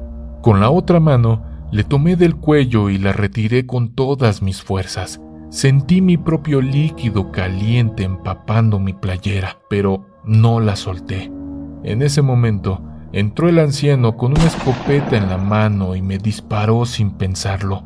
El tiro me dio en el hombro, pero no solté a la niña. Detrás del viejo, entró la señora gritando desesperada que soltara a su nieta, que tan solo era una pequeña niña. Luego escuché un disparo y todo se puso oscuro. Los recuerdos de los últimos dos días se alternan con pesadillas de demonios que salen de la tierra para llevarme al infierno. A veces recobro un poco el conocimiento, pero no reconozco dónde estoy. Un cuarto oscuro y una humedad que apesta me llenan los sentidos embotados por la fiebre que causaron los disparos y la mordida. Algunas veces entre sueños veo a la pequeña Marcela, escucho su risa y siento un tremendo dolor en la pierna derecha, luego las sirenas y los disparos, luego los hombres que irrumpen en la oscuridad y luego nada. Me despierto en un hospital y Quetzali a mi lado. A pesar de que sonríe, se nota que lleva días sin dormir. Ella me explica que debo tranquilizarme porque debe contarme algo importante. Resulta ser que la pequeña Marcela no era ningún fantasma. Había nacido casi ciega. Solo percibía ciertos patrones de luz. Su madre, una drogadicta consumada, la encerró en una habitación desde el día de su nacimiento y la trató como si fuera un animal. La niña creció sin ningún contacto humano. Después de tres años, la madre pereció en una sobredosis. Su cuerpo no fue encontrado hasta tres días después porque una vecina denunció la peste. Ese día encontraron a Marcela casi desfallecida. El viejo, que entonces era policía, nunca había tenido hijos. La tomó sin decirle nada a nadie y se la llevó a su casa. Los primeros días, la niña estaba débil, solo estaba en cama. Acercarse a ella era imposible porque atacaba a los viejos. Conforme el tiempo pasó se dieron cuenta que la niña era una bestia indomable y que era demasiado tarde para regresarla a la normalidad. Entonces, la dejaron a su suerte en el bosque y después de algunas semanas en que la niña no regresó, fue cuando levantaron su tumba vacía en un lugar escondido. Yo escuchaba atónito esta historia. Recordaba todo lo que había pasado, pero me resulta aún más increíble que Quetzali me estuviera contando justo en ese momento toda esa extraña historia. Luego me dijo que la niña un día regresó a la cabaña. Le gustaba jugar en el techo, pero nunca entraba a la casa. Los viejos le dejaban comida afuera y la niña vivía libre y salvaje. Por cuestiones de dinero, los viejos tuvieron que rentar la parte superior de la cabaña. Les pareció seguro, pues la niña mostraba aversión por cualquier persona y solo se acercaba de noche. Nunca habían tenido problemas hasta el incidente que había sucedido conmigo. Atónito, le pregunté a Quetzalí cómo sabía todo eso y me dijo que después de dispararme, el viejo me había encadenado en el sótano, que estuve ahí dos días en los que ella estuvo preocupada. Uno de nuestros amigos en común es mi compañero de trabajo. Él dijo que había faltado y ella inmediatamente dio aviso a la policía y los llevó hasta la cabaña, en donde descubrieron que la pequeña Marcela se había estado alimentando de mi pierna los últimos dos días. Cabe mencionar que dejé una reseña sobre el mal servicio del lugar en cada foro de internet que encontré. Soy Amanda tengo 15 años y hace una semana me mudé a esta casa. Es una casa vieja que ya tenía mucho tiempo abandonada, pero mi mamá la compró porque es muy grande y estaba en muy buen precio. Hace dos días difícilmente puedo dormir y es que cuando cierro los ojos empiezo a escuchar voces, llantos y gritos desesperantes. Siento tanto miedo y a la vez una sensación de tristeza. Abro los ojos y no hay nada ni nadie en mi habitación. Me siento en mi cama, enciendo la lámpara que se encuentra justo al lado de mi cama en una mesita, que por cierto, esa mesita de madera ya estaba en mi habitación. Ahí en esa mesita hay dos cajones, de los cuales uno no había podido abrir hasta el día de hoy. Dentro del cajón se encuentra un libro. Parece que es un diario, pero no le di mayor importancia. De pronto el sueño me venció. Al día siguiente en la escuela hice tres amigos, los cuales me agradaron al instante. Sus nombres son Juan, Beatriz y Jenny. A ellos les gusta mucho las historias de fantasmas y esas cosas. Esa tarde ellos irían a un hospital abandonado, el cual se encontraba a orillas del bosque, muy cerca de donde vivimos. Me invitaron a ir con ellos, así que les dije que sí. Ellos ya habían avisado en sus casas que llegarían tarde y yo llamé a mi madre y le dije que iría con unos amigos a hacer unas tareas. La verdad es que tuve que mentir si no mi madre no me hubiera dejado ir. En el camino les conté lo que había encontrado en mi habitación, el diario, a lo que los tres voltearon y dijeron al unísono, a ver, déjame ver. Así que lo saqué de mi mochila y se los enseñé. Ellos lo ojearon y dijeron que probablemente era de la chica que antes vivió ahí que ellos no sabían bien por qué se había marchado la familia que antes vivió ahí en la que ahora es mi casa. Al llegar al hospital, Juan me preguntó si no me había pasado nada raro en la casa. Yo le dije que, ¿por qué preguntaba eso? Y contestó que su hermano conoció a la chica que ahí vivía y lo único que él sabía es que esa chica murió ahí pero nadie sabe en qué circunstancias. Ya adentro del hospital, en un área muy alejada de la entrada, Jenny sacó una tabla Ouija. Creo dijeron que así se llama, y es para llamar a los espíritus y hacerles preguntas. Así que Beatriz dijo, hay que llamar al espíritu de esa chica. Solo busca su nombre en el diario. Lo busqué y decía propiedad de Claudia Valencia.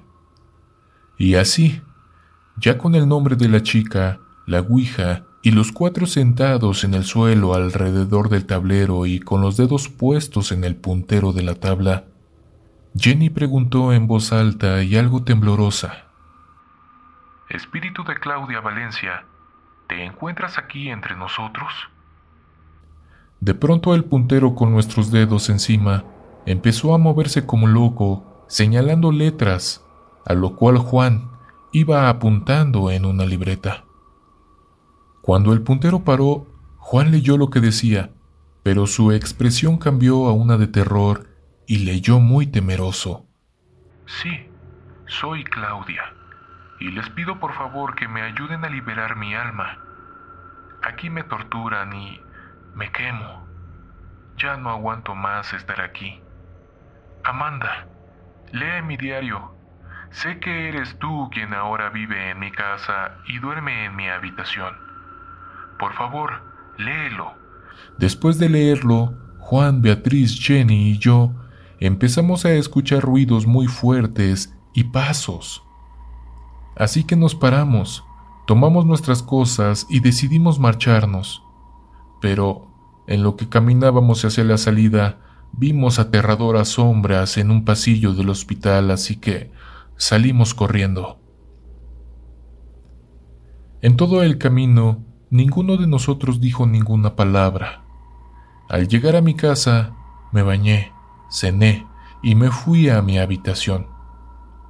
Ya en mi cama, muy temerosa, abrí el diario de Claudia y empecé a leerlo. Las primeras hojas eran del típico diario de la adolescente enamorada hasta que empecé a leer algo verdaderamente escalofriante, que decía lo siguiente. Soy Claudia. Ya no puedo más con esto que me atormenta. Hace dos semanas no me deja en paz. Día, tarde y noche, algo se apodera de mi cuerpo Exactamente no sé en qué momento esto empezó a pasar y no sé por qué me pasa a mí. Solo sé que esto quiere ocupar mi cuerpo pues en todo momento está dentro de mí. Ya no soy la misma chica feliz que era. Ahora me la paso en mi habitación. Ya no como, no me baño, no sonrío más. Mis padres están tan tristes y asustados y no saben qué es lo que me pasa. El doctor viene y va, pero no sabe qué es lo que tengo. Mi comportamiento ahora es muy hostil. Soy muy agresiva, me golpeo casi todo el tiempo y mis dientes se están cayendo. Mi aspecto es tan deplorable y ya estoy muy débil.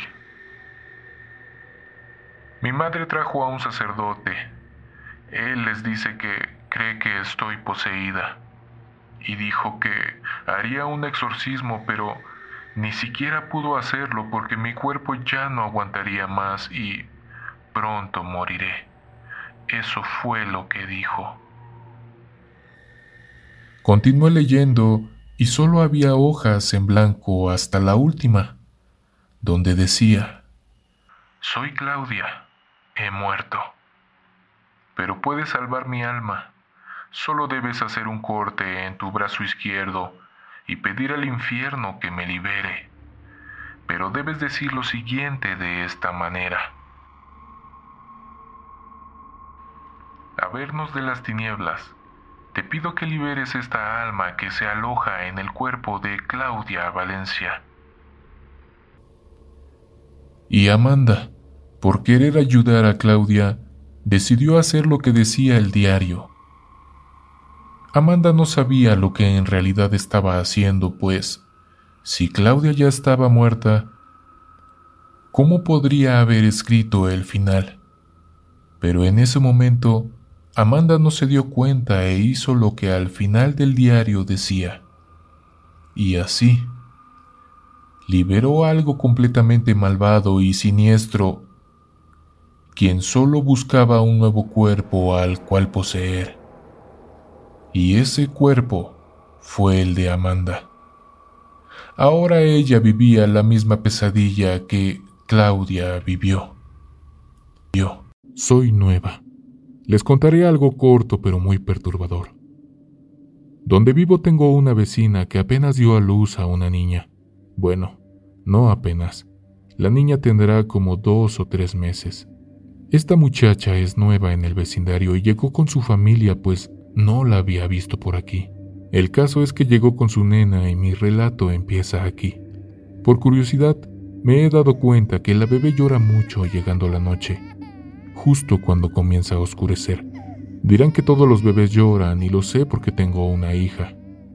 He escuchado y leído historias de brujas, donde por lo regular les chupan la sangre o se llevan a los niños. Cierta noche me dieron ganas de ir al baño. Eran tantas las ganas que no pude aguantar y me paré. No sé por qué, pero me dio por sentarme en un sillón que pega hacia la ventana del lado de la casa donde vive la muchacha. Vi la hora y eran las dos y media de la mañana. Me quedé viendo hacia un árbol que está atrás de la casa de la vecina. De pronto, percibí un ave, y digo un ave porque volaba como pájaro. En ese momento pensé que era un búho o una lechuza. Lo tomé como normal porque pues en la noche esas aves salen. Seguí observando. De pronto, esa ave se posó en una rama y lo que más me impactó fue ver que el peso de la supuesta ave no coincidía con el nivel de doblez de la rama. Un pájaro por lo regular es muy ligero y realmente no le causa ningún pandeo a las ramas, pero en esta ocasión, la rama se doblaba tanto que por un momento pensé que se rompería. Quise seguir averiguando qué era en realidad, pero la oscuridad de la noche no me lo permitía. Solo podía ver cómo se movía el árbol por el enorme peso que tenía encima. Esperé un largo momento y logré constatar cómo ese animal miraba fijamente hacia la ventana de la casa, como si estuviera hipnotizada por lo que sucedía en el interior. Por lo que se veía, en la casa de mi vecina estaban todos dormidos. Todo estaba apagado y solo se escuchaba el llanto del bebé. Esto venía sucediendo ya varios días atrás, hasta que me animé a platicarlo con mi vecina. Le dije todo lo que veía y lo que sucedía. Mi vecina ya un poco más atemorizada, mandó a hacer una misa, a bendecir su casa y a bautizar a su bebé. Hasta el momento ya no ha pasado de nuevo, pero por lo que cuentan las ancianas de la cuadra, Las brujas mandan a sus fieles servidoras, las lechuzas, para averiguar dónde hay bebés pequeños para después regresar ellas y llevárselos. La verdad no sé qué tan cierto sea eso y no lo quiero averiguar. En dado caso que suceda otra cosa les avisaré por este medio. Ah, y si la vuelvo a ver, les mandaré fotografías. Espero captarla con la cámara de mi celular. Saludos desde Sinaloa. Alejandra, claro que sí, con mucho gusto. Si sabes algo más sobre este caso, nos gustaría saberlo. Ya sabes cómo comunicarte con nosotros. En provincia suele oscurecer más temprano, debido a que no hay postes de luz. Los habitantes de los pequeños pueblos deben aprovechar mientras el sol los ilumine para hacer sus quehaceres e incluso regresar a sus casas. Después, todo se vuelve oscuridad y penumbra en los viejos caminos que comunican un pueblo con otro. Cuentan por ahí que Abigail, una niña joven e incrédula de 12 años, de un pueblo escondido en las faldas de los cerros del Estado de México, decidió ignorar las advertencias de su madre y abuela. Muy temprano, salía de su casa con su pequeña hermana Flor de tres años, amarrada en su espalda con un rebozo. Se dirigía a la plaza municipal para vender flor de calabaza, requesón y otras verduras. Ahí estuvo todo el día. La jornada fue larga y poco productiva, pues no había vendido casi nada. Sus demás hermanos, su abuela y su madre tenían que comer y no podía regresar sin nada a casa. Así que se quedó un poco más después de que el resto de los demás vendedores alzaban sus mercancías. Mientras unos ya estaban casi de regreso a sus casas, ella apenas recogía su puestecito para ir encaminándose a la salida de la plaza. Ya estaba oscureciendo y pronto anochecería.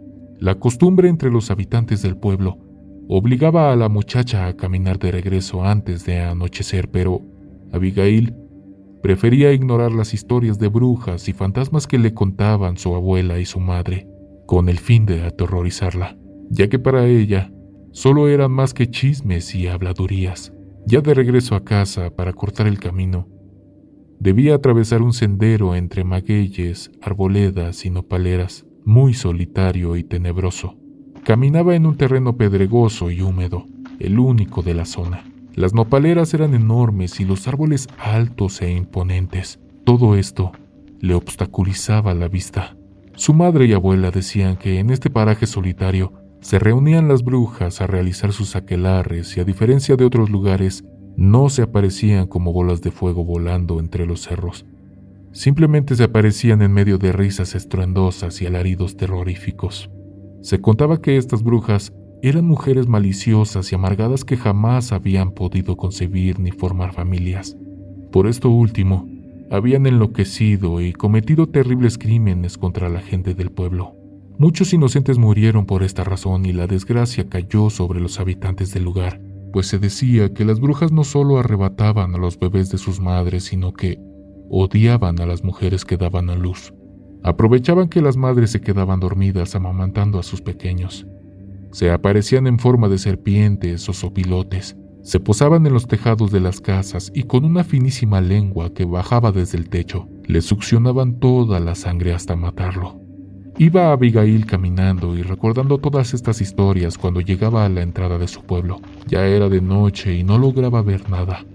De pronto sintió que Flor se le resbalaba de la espalda. Por más que amarraba el rebozo, la pequeña niña se le soltaba. Parecía como si alguien la jalara. La niña comenzó a llorar muy fuerte y a patalear sobre su espalda. Abigail de pronto se dio cuenta de que estaba en el lugar de los aquelarres Sintió un miedo espantoso y apresuró su paso y rezó todas las oraciones que sabía. En el transcurso del camino, escuchaba risas infernales y macabros aullidos. De pronto, su hermanita dejó de llorar. Abigail pensó que tal vez se había dormido. La niña llegó a su casa espantadísima. Bajó a la pequeña flor y al abrir el rebozo, la encontró muerta, con las manitas arañadas y dobladas la carita ensangrentada y su cuello cortado en forma extraña. Esa noche, toda la familia quedó horrorizada. Dicen que lamentablemente Abigail enloqueció aquella noche, que su cordura se la llevaron los primeros rayos del sol al amanecer. Las historias de nuestras madres y abuelas no deben tomarse a la ligera, pues la oscuridad esconde secretos infinitos y macabros que no podemos imaginar. Las brujas suelen esconderse en aquellos caminos donde menos nos las quisiéramos encontrar. Son tan viles y despiadadas que llenan nuestras almas de terror incluso en los lugares que creíamos seguros. Gracias por leer esta historia. ¿Cómo van amigos? ¿Están listos para otro relato? Está bien, pero antes apóyanos suscribiéndote y activando la campanita. En Aculco, Ciudad de México, abundan las leyendas y los testimonios de apariciones. Sin embargo, en medio de ese universo, encontramos algo que llamó profundamente nuestra atención. Se trata de la historia de una mujer que, por venganza, encerró las almas de tres niños en un árbol. La leyenda cuenta que en la casa que está al lado de los lavaderos existió una mujer bellísima. Su cuerpo era delgado y lucía una piel dorada y tersa. Solía peinar su largo cabello negro en una suave trenza que resaltaba la hermosura de su rostro. Casi ningún hombre se le acercaba, pues algo en ella inspiraba temor. La gente del pueblo decía que aquella mujer no era de fiar. ¿Y cómo podría serlo si su familia era conocida por practicar magia negra? Así que los muchachos recibían advertencias para mantenerse distantes y los adultos ni siquiera eran capaces de verlas a los ojos. Pasó el tiempo y aquella muchacha se convirtió en mujer. A la par, también se fue quedando sola. Entonces, un enorme deseo comenzó a gestarse en su corazón. Anhelaba tener un hijo.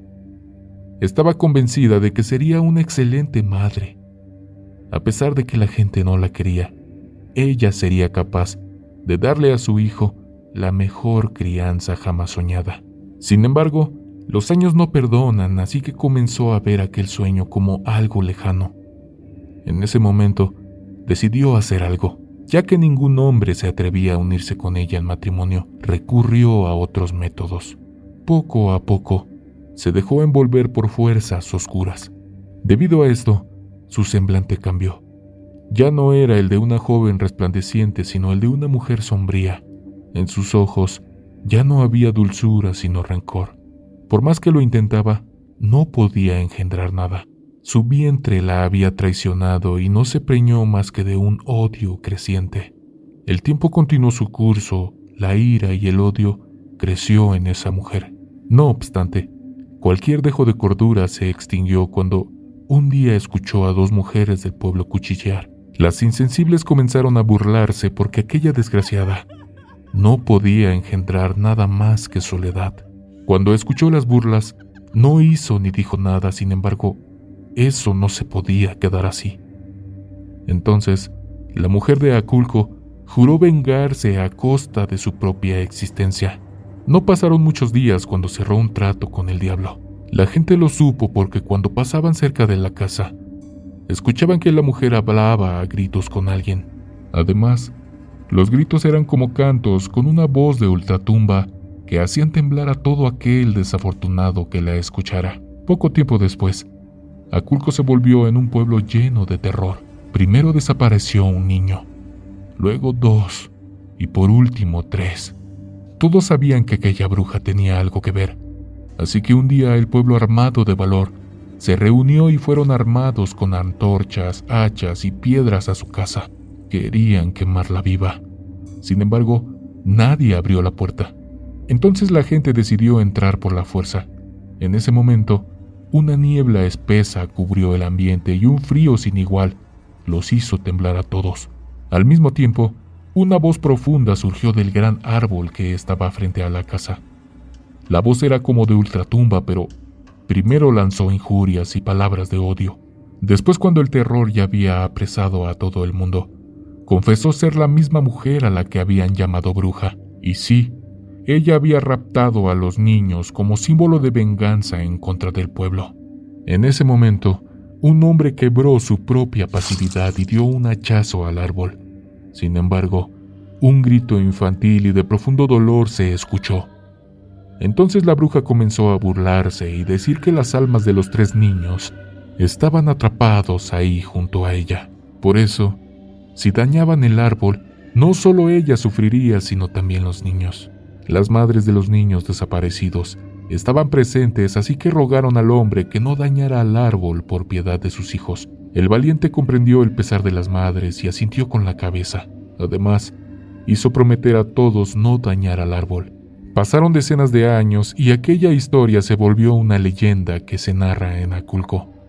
Cabe señalar que, según se cuenta, si clavas un cuchillo o algo filoso en el tronco de aquel deforme y gran árbol, primero saldrá una especie de savia blancuzca que luego se teñirá de rojo. Después, si pones atención, escucharás los quejidos infantiles de dolor y las risas de la bruja de Aculco, quienes estarán ahí por lo menos hasta el final de los tiempos. Corría el año de 1973. Un apuesto muchacho llamado Federico estaba muy enamorado de su prometida Victoria. La feliz pareja no veía la hora para casarse. Vivían en un hermoso pueblo y eran hijos de los hacendados más importantes de la zona. La pareja era querida y admirada por todos. En el pueblo se vivía muy bien. La gente era tranquila y alegre, pero un día llegó al lugar una misteriosa mujer que, aunque era muy hermosa, brotaba de sus ojos una oscuridad profunda y malévola. A los días de la llegada de esa mujer al pueblo, se encontró con Federico. Cuando lo vio, se hizo pasar por una mujer desvalida y le dijo que se había lastimado el pie. Federico le ofreció su ayuda. El muchacho subió a la mujer en el caballo y la llevó hasta su casa en lo profundo del bosque. Cuando llegaron al lugar, la mujer le invitó a pasar a lo que éste aceptó, pues se encontraba como hipnotizado por la belleza de aquella mujer. Federico le preguntó su nombre y ella le dijo que se llamaba Sara. El hombre le hizo saber que le parecía muy hermosa y Sara comenzó a seducirlo. Federico reaccionó diciéndole que eso no podía ser y cuando intentó irse, la mujer lo amenazó con la muerte de su amada. Federico pensó que la mujer estaba loca y huyó. El día de la boda, el pueblo se encontraba atento a la ceremonia, mientras tanto, Sara vigilaba de muy cerca a Victoria. Durante la celebración, Sara se las ingenió para acercarse a la novia y ofrecerle un brindis, a lo que Victoria aceptó. La noche de bodas, Victoria comenzó a sentirse indispuesta, hasta que cayó en cama. Pasaron los días y empeoraba. Nadie entendía lo que pasaba. De pronto a Victoria le comenzaron a salir llagas por todo su cuerpo. Federico no la abandonó en ningún momento mientras que Victoria sufría su dolor. Finalmente, Victoria falleció y al limpiar el lecho de muerte, los sirvientes observaron con terror cómo gusanos salían del colchón y bajo la almohada había una nota que decía, Espero que seas muy feliz con tu hermosa esposa Sara. El sufrimiento de Federico creció, pero su odio hacia aquella mujer era aún más fuerte. Ordenó su decapitación, pero al buscarla, nunca apareció. Bueno, ¿por dónde empiezo? Cuando era niño, tenía demasiado pavor a la oscuridad. Mi nictofobia me había llevado hasta quedarme sin ganas de salir al excusado, por más ganas que tuviera. Realmente mi miedo me ganaba, pero ¿pero por qué mi miedo fue algo tan grande en ese tiempo? La respuesta será un pequeño relato que viví en carne propia. Tenía ocho años en aquel entonces. Mis padres por fin pudieron pagar la casa que tanto estaban buscando. Fueron años. Las deudas los tenían agobiados, pero por fin pudimos tener nuestro hermoso hogar. Sin embargo, por un año dormí con mis padres. A la llegada de mi segundo hermano, ellos decidieron darme aquel cuarto que nadie usaba, y el cual contenía cosas del antiguo dueño. Al principio estuve algo entusiasmado. Tener mi propio cuarto significaba poder colgar mis dibujos en las paredes, usar mis sábanas de superhéroes favoritas y muchísimas cosas más. Llegó el día en el que un señor vino a casa. Sucede que era un pariente antiguo del dueño, que decidió sacar todas sus cosas. Mientras estaba en el arduo trabajo de seleccionar, yo, todo un curioso, fui a ver qué había en esa pila de cosas. Noté un archivador de una niña. Tenía actividades para estudiantes de kinder. Al parecer no era una muy buena estudiante, pero al pasar las páginas fui viendo cómo todo mejoraba. Lo dejé en su lugar. Al cabo de una hora el señor se llevó todas sus cosas en su camioneta blanca. Por fin. Mamá, por favor, déjame colgar mis dibujos, dije entusiasmado. Me pasé toda la tarde adornando mi cuarto. Se sentía genial. Al llegar la noche, mi madre se acercó. Yo estaba listo para dormir y me arropó en mi nueva cama. Me deseó las buenas noches y dormí. Sin embargo, por alguna razón, siempre me levantaba a la mitad de la noche. Al parecer, mi garganta siempre estaba muy seca. Me levanté y cuando vi aquel pasillo, ahí estaba. Aquella señora alta, descalza, con el cabello hasta las caderas, con una bata de hospital y una sonrisa mórbidamente malvada. Me quedé paralizado. La señora simplemente me miraba con aquella cara perturbadora. Como niño, lo único que hice fue correr a acostarme a mi cama, taparme la cara y tratar de dormir, aunque no lo quisiera. De alguna forma, me quedé dormido. Ya había amanecido y era hora de ir a la escuela. Mis ojos estaban algo rojos, aún así, el chocolate caliente que me daba mi madre parecía resolverlo todo. Fui a la escuela y al llegar a mi casa pasé por el pasillo con aquel recuerdo de la madrugada. Traté de despejarme con las tareas, simplemente era lo único que podía hacer, aparte de jugar videojuegos con mi computadora. Mi padre me dejaba usarla cuando acababa de mis quehaceres y tareas de la escuela. Aquella tarde, mi hermano estaba algo irritado. No dejaba de llorar y mis padres estaban exhaustos. Necesitaba ayuda con algo de matemáticas, pero lo dejé, ya que mi padre estaba muy cansado. Pasó el tiempo. Rara vez me levantaba en la noche, pero cada vez que me levantaba, la veía. Trataba de no verla, pero luego de unos meses, mis padres estaban más prestos a mi hermano. No me prestaban atención. No lo entendía. Tenía envidia de mi hermano. Cuando era hora de dormir, trataba de dormirme lo más pronto posible, pero aquella noche en particular algo pasó. Otra vez me levanté en medio de la noche. Decidí salir a la cocina por un vaso de agua cuando pude notar en la esquina de mi cuarto a un hombre delgado, con una larga gabardina y su sombrero de detective. Otra vez no pude moverme. Paralizado, solo pude ver cómo se acercaba poco a poco y por cada paso que daba hacia mí, se iba deformando. Pasó de estar erguido a deformarse de la espalda. No pude hacer nada, ni siquiera poder gritar por ayuda. Se iba acercando cada vez más y podía notar su rostro. Su sonrisa sangrienta hacía que mis pelos se erizaran. Cuando por fin estaba cerca de mi rostro, podía notar que donde debían estar sus ojos, solo había pequeñas cuencas vacías. Se quedó mirándome ahí por algunos minutos. Luego simplemente desapareció. Se desvaneció en la esquina de donde apareció.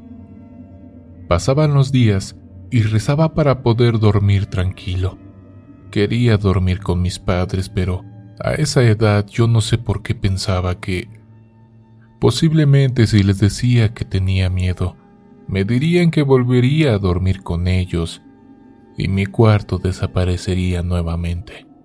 Llegó otra noche. Volví a despertarme, pero esta vez al darme la vuelta, vi que salían dos sombras iguales desde las dos esquinas de mi cuarto. No era uno, esta vez fueron dos. Por suerte, no me paralicé y simplemente tapaba mi cara con las sábanas. A cada minuto volteaba a ver si estaban ahí. Y sí, seguían ahí observándome sin hacer nada. Pasaron algunas noches. Lamentablemente, esas sombras iban aumentando. Hasta el final, yo acostado con el peor miedo del mundo, Podía ver cómo todos me observaban y se reían desde la oscuridad, parados y susurrando. Me sentí mucho peor cuando escuché aquellos pasos provenientes del pasillo. Por un momento, giré a ver la puerta y vi a aquella mujer. Era más alta de lo que pensaba y ahí estaba, ese perturbador escenario. En un momento, todo se juntó. La mujer, las sombras y todos viéndome, todos susurrando cosas que no lograba entender. Gracias por leer. ¿Cómo se sienten amigos? ¿Creen poder con el siguiente relato? Perfecto. Solo apóyanos suscribiéndote, activando la campanita y déjanos en los comentarios sobre qué temas quisieras que hablemos en las siguientes emisiones. Hola. Quiero contarles mi anécdota que, aunque muy corta, realmente para mí fue bastante impresionante. Después de mi primera experiencia en un festival de música, llegué a mi casa cansado y bastante crudo por causa de todas las sustancias legales e ilegales que había ingerido ahí. Para sentirme un poco más tranquilo, trato de culpar a todas aquellas sustancias por lo que me pasó aquel día, pero realmente Sentí que fue tan real como yo contándote lo que sucedió en este instante.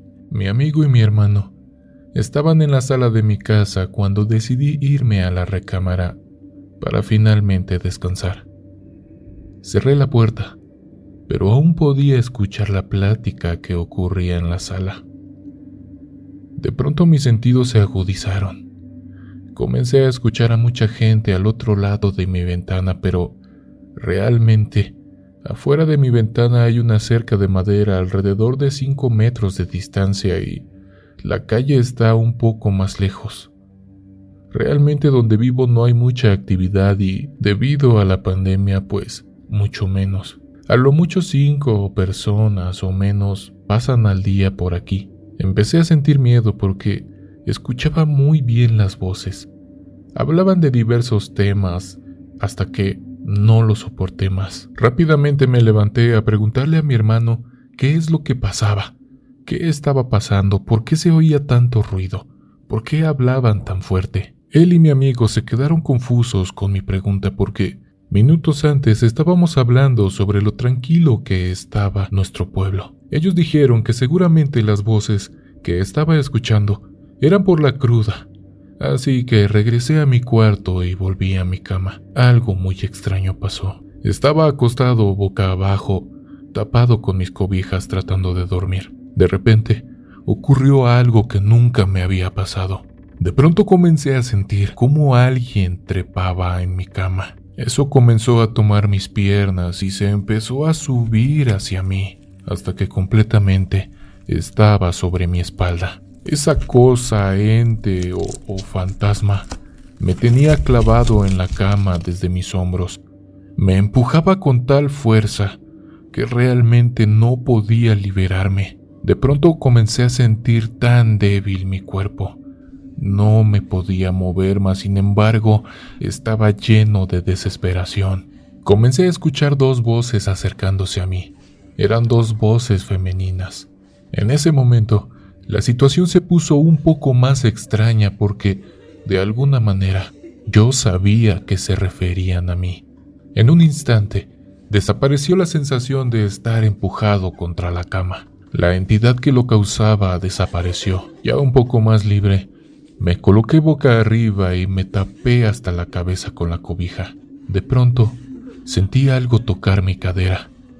Esa cosa se estaba sentando junto a mí.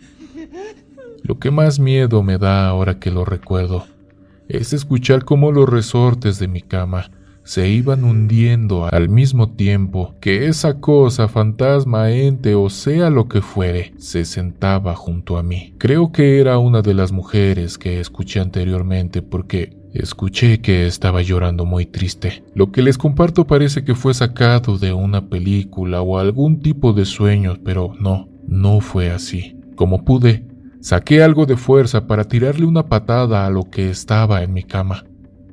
Nunca hice contacto con ella. Era como si hubiera pateado un abismo eterno, como si hubiera pateado al mismo aire. No pateé nada. Estaba respirando muy fuerte y mi piel totalmente enchinada. Ahora sentía a otra persona sentarse, pero del otro lado de mi cama. Tratando de ser un poco valiente, rápido me destapé la cabeza para ver lo que era, lo que vi. Me está causando escalofríos en estos momentos con tan solo recordarlo. Era una mujer anciana. Su cabello era canoso pero a la vez completamente oscuro. La verdad es que aún no lo entiendo. ¿Todo esto es posible?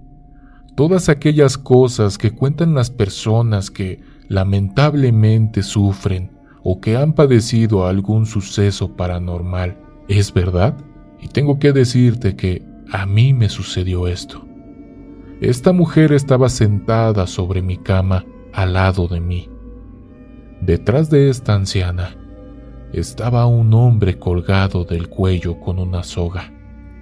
Realmente no sabía yo qué había pasado.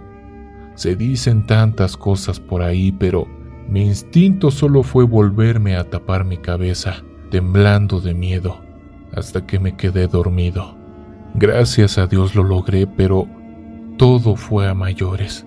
Desperté más tarde, pero completamente paralizado. Algo muy similar a lo que llaman cuando se te sube el muerto. Realmente no podía mover mi cuerpo.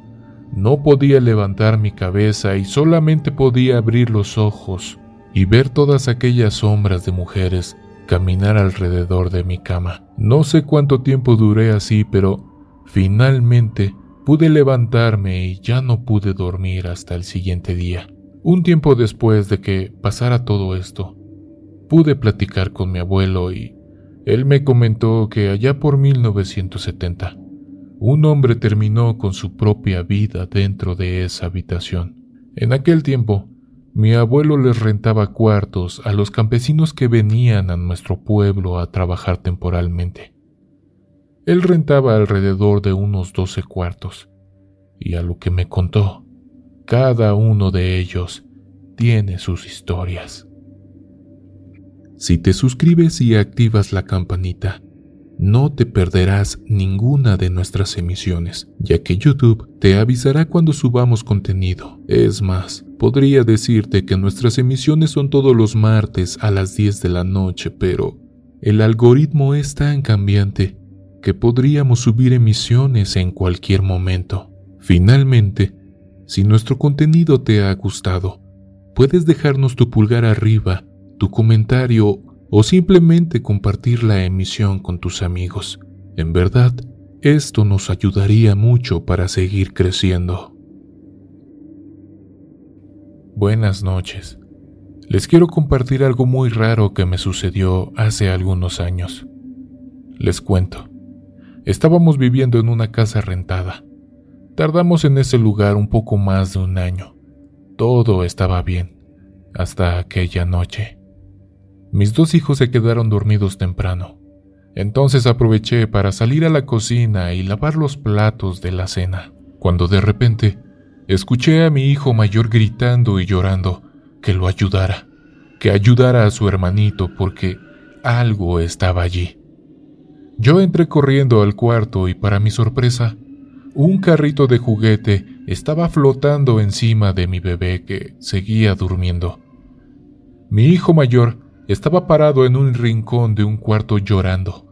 Me decía que abrazara a su hermanito porque esa cosa se lo quería llevar y que estaba allí. Yo me quedé sorprendida porque el carro tardó en el aire sobre mi bebé como alrededor de 10 segundos para luego caer en su estomaguito.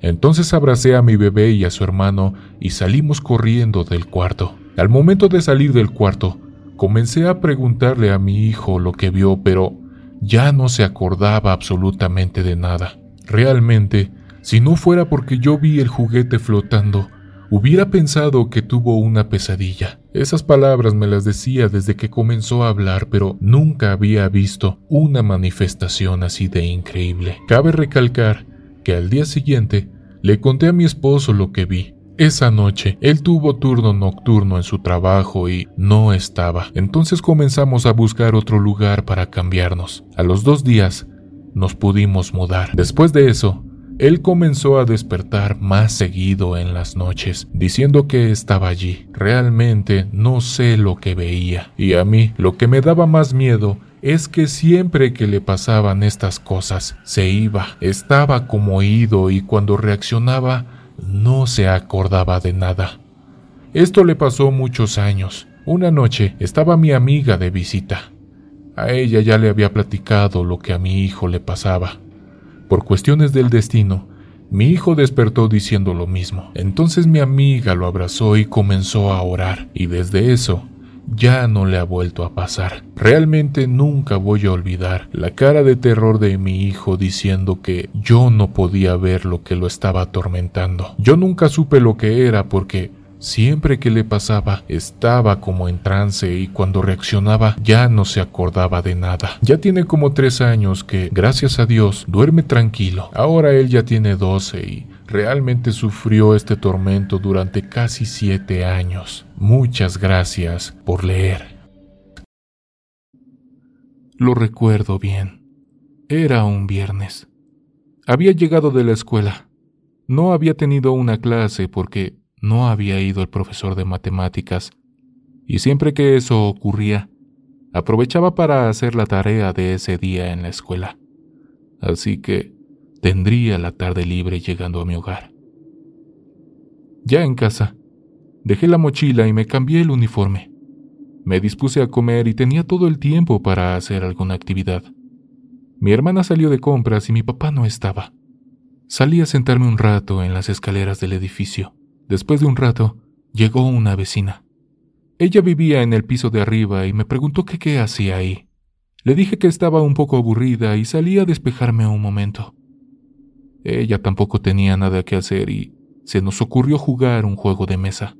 Mi hermano siempre nos traía a mis hermanos y a mí juegos de mesa para activar la mente. Algo así como memoramas, rompecabezas, entre otras cosas. Por lo mismo, no sería difícil elegir entre todos los juegos alguno para entretenernos. Entramos a mi casa y fuimos a buscar uno. Saqué el cajón donde estaban guardados y entre todos había una caja más grande y larga que llamó nuestra atención. Al sacarla, vimos que era una tabla Ouija. Aún conservaba su envoltura de papel celofán. No sabía que mi hermano había comprado una. En ese tiempo de los años 80, era muy común encontrarlas en los centros comerciales y papelerías. Nos miramos en complicidad y ese fue el juego que elegimos esa tarde. Qué lejos estábamos de imaginar que no era un juego cualquiera. Fuimos a mi recámara a jugar. Pusimos una pequeña mesa entre dos sillas y la sacamos de su caja. Era la primera vez que veía una y a pesar de lo que se decía de ella, nos dispusimos a jugar. Seguimos todas las indicaciones que venían en la caja. Centramos el cursor de plástico amarillo y lo pusimos arriba. Pusimos nuestros dedos encima de él con suavidad, sin llegar a tocarlo mucho. Me estaba pareciendo divertido y a Margarita igual. Estábamos muy interesadas y me preguntó, ¿quién de las dos iniciaría las preguntas? Porque, a pesar de todo, era muy incrédula para dirigirse a algo que no había o que Simplemente no veíamos. Solo era una tabla con números y letras. Yo que era todo lo contrario le dije que yo lo haría, pero tenía una buena idea. Para que fuera más emocionante, yo cerraría los ojos para concentrarme antes de hacer alguna pregunta. Así lo hicimos. Y la primera pregunta fue que si había alguien allí y si quería jugar con nosotras. Mi vecina aún dudosa solo se reía de mí. Yo le pedí que me dejara concentrar. Después de un momento, el cursor empezó a moverse y se posicionó en la palabra sí. Mi vecina se rió diciendo, Tú lo moviste, ¿verdad? Yo le dije que no. Hubiera sentido cómo lo empujaba y que se fijara bien. Mis dedos no estaban tocando el cursor del todo y yo le había pedido a ella que solo colocara sus dedos por encima sin fuerza. Seguía dudando. Le pedí que para que estuviera segura, no se distrajera del cursor mientras yo hacía las preguntas. Tal vez ella era la que lo movía y yo con los ojos cerrados no me daba cuenta, así que seguí con las preguntas. Volví a preguntar si seguía ahí con nosotras y contestó que sí. Después pregunté quién era, a lo que nos contestó que se llamaba Susana, que tenía 25 años y que había muerto de una enfermedad hace años. Así continuamos con algunas preguntas más, algunas sin importancia, pero llegó el momento en que yo empecé a hacer preguntas sin darme cuenta. Me imagino que esto fue porque ya no abrí para nada los ojos mientras las hacía. Margarita era la que leía en voz alta lo que señalaba el cursor. Mi vecina, entre preguntas, me decía, tú eres la que lo mueve y escribe eso. Pero ¿cómo sería posible si yo tenía los ojos completamente cerrados mientras esto sucedía? Entre tantas preguntas, hubo una que me sorprendió, pues la respuesta que me dio no fue la que esperaba. Lo que mi vecina leyó fue, Quiero vivir. Quiero vivir. Volví a preguntar alguna otra cosa sin importancia y volvió a contestar lo mismo. Yo le dije, es imposible. ¿Cómo lo harías? Ella me contestó, necesito un cuerpo. Le dije, ¿un cuerpo? En ese momento mi vecina leyó, Quiero el tuyo.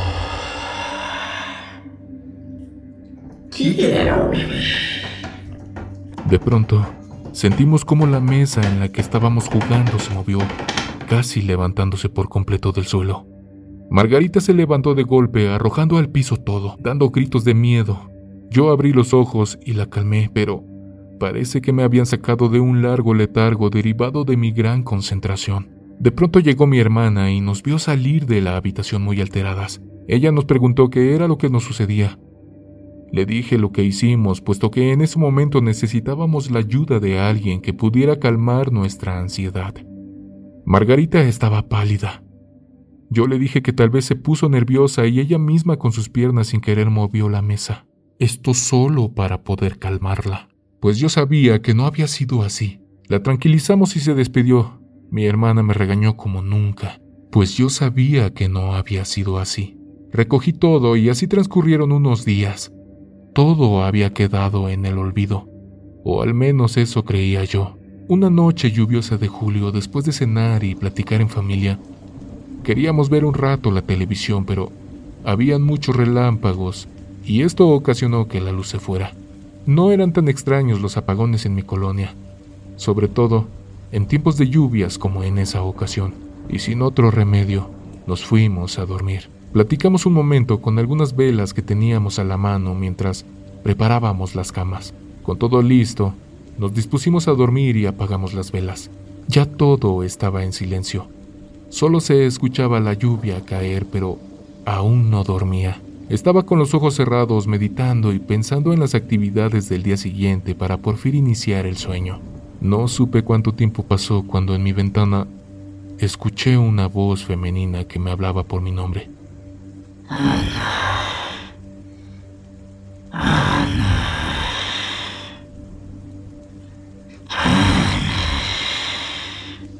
Yo me extrañé al principio pensando que era mi hermana la que me llamaba, pero no escuché más. Volví a cerrar mis ojos. Volvieron a pasar unos segundos y volví a escuchar.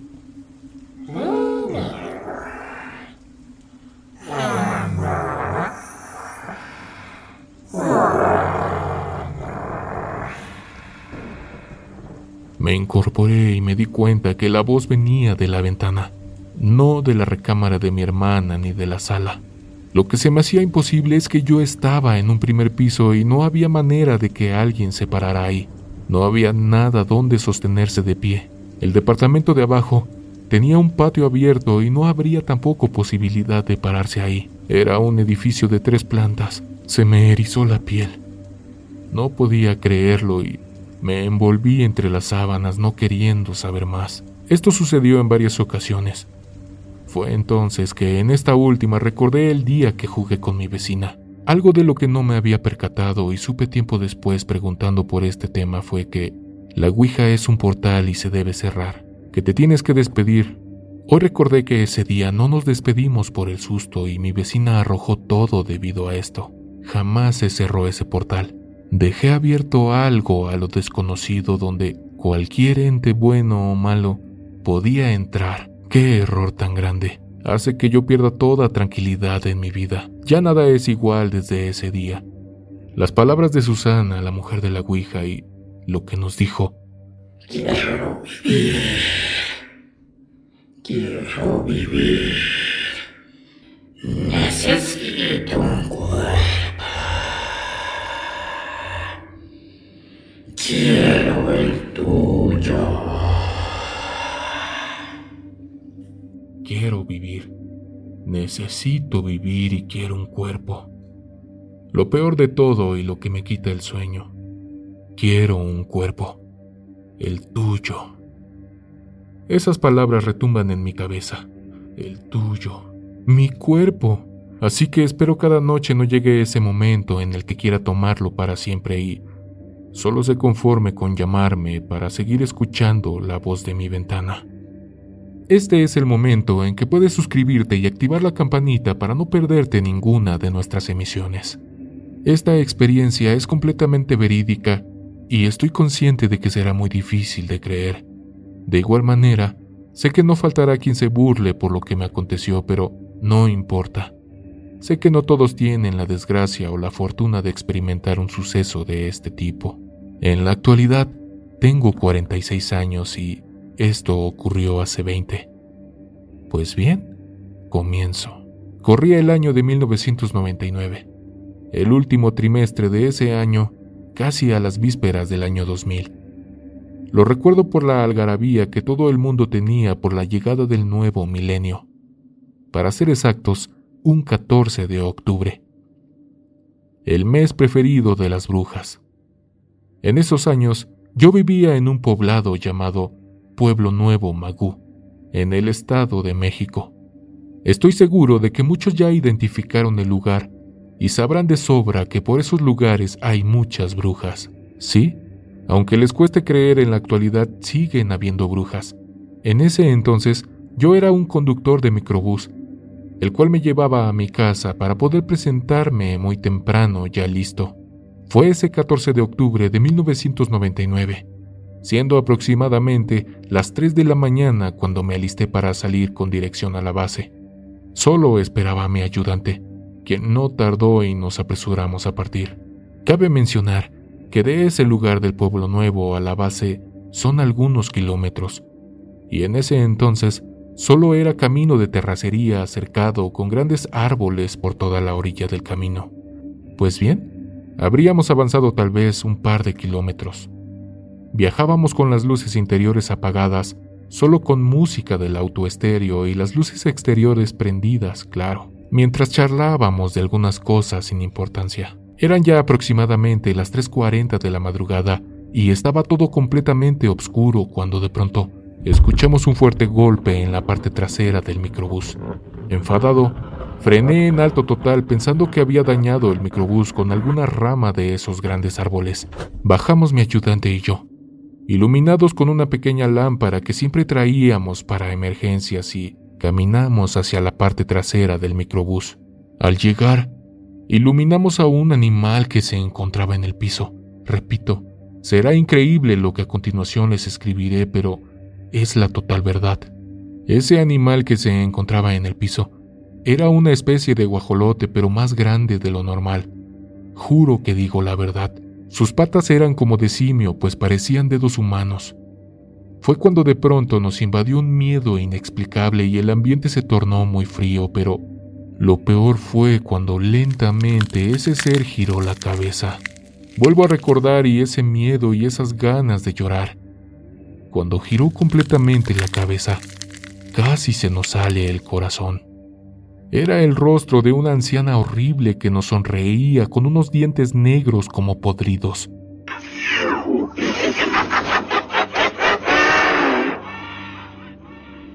Mi ayudante fue quien reaccionó primero, sacudiéndome y jalándome en dirección a la puerta delantera del microbús.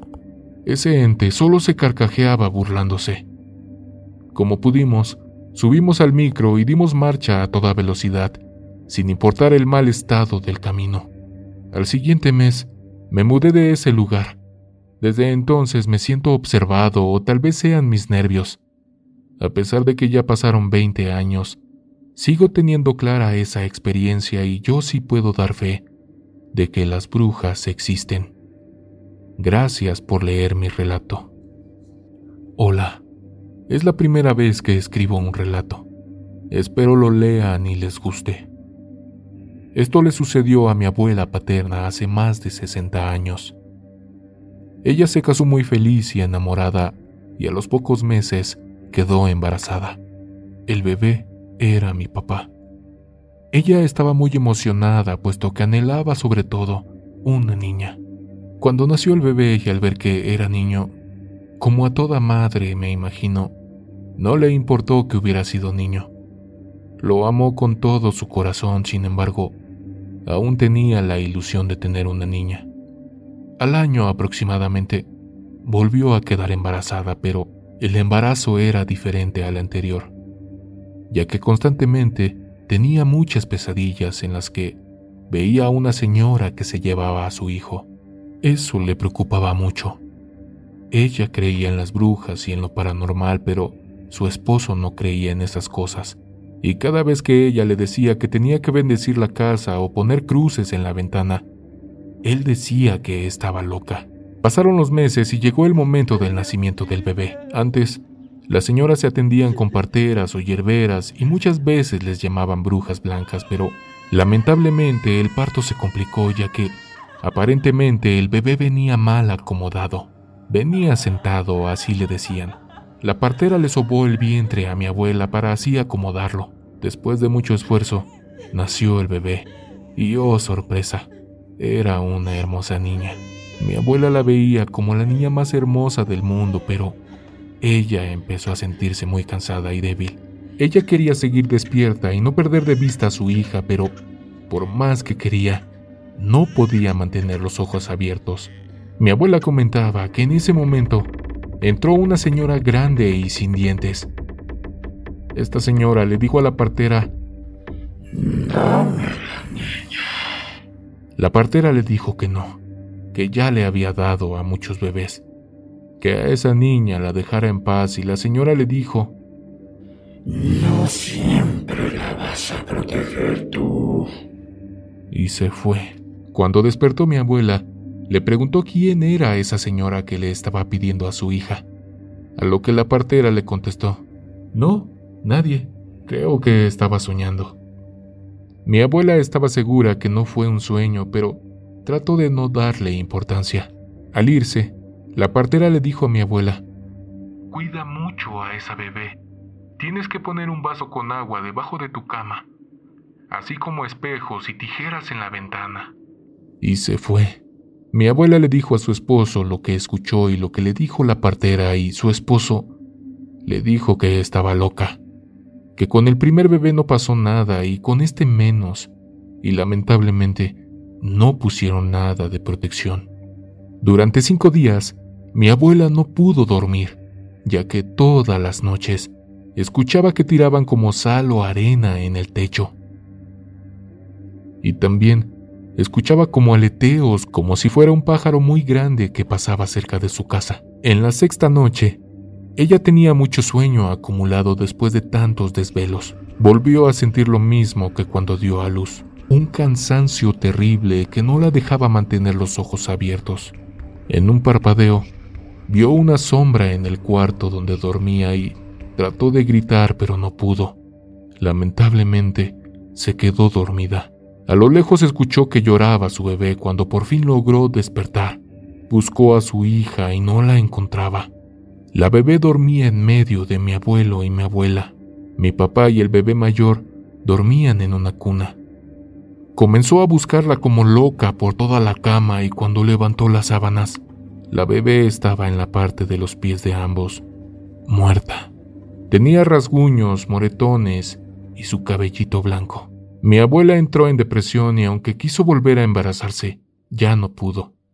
Solo se quedó con su único hijo, al cual amó durante toda su vida. Por eso cuando mi padre tuvo a mi hermana y a mí, Mi abuela nos amó hasta el cansancio. Fue la mejor abuelita y aunque ya no pudo tener más hijos, a sus nietos nos quiso como si fuéramos sus hijos. Mi abuelita ahora está en el cielo y aún así sigo sintiendo su amor muy cerca de mí, amor muy cerca.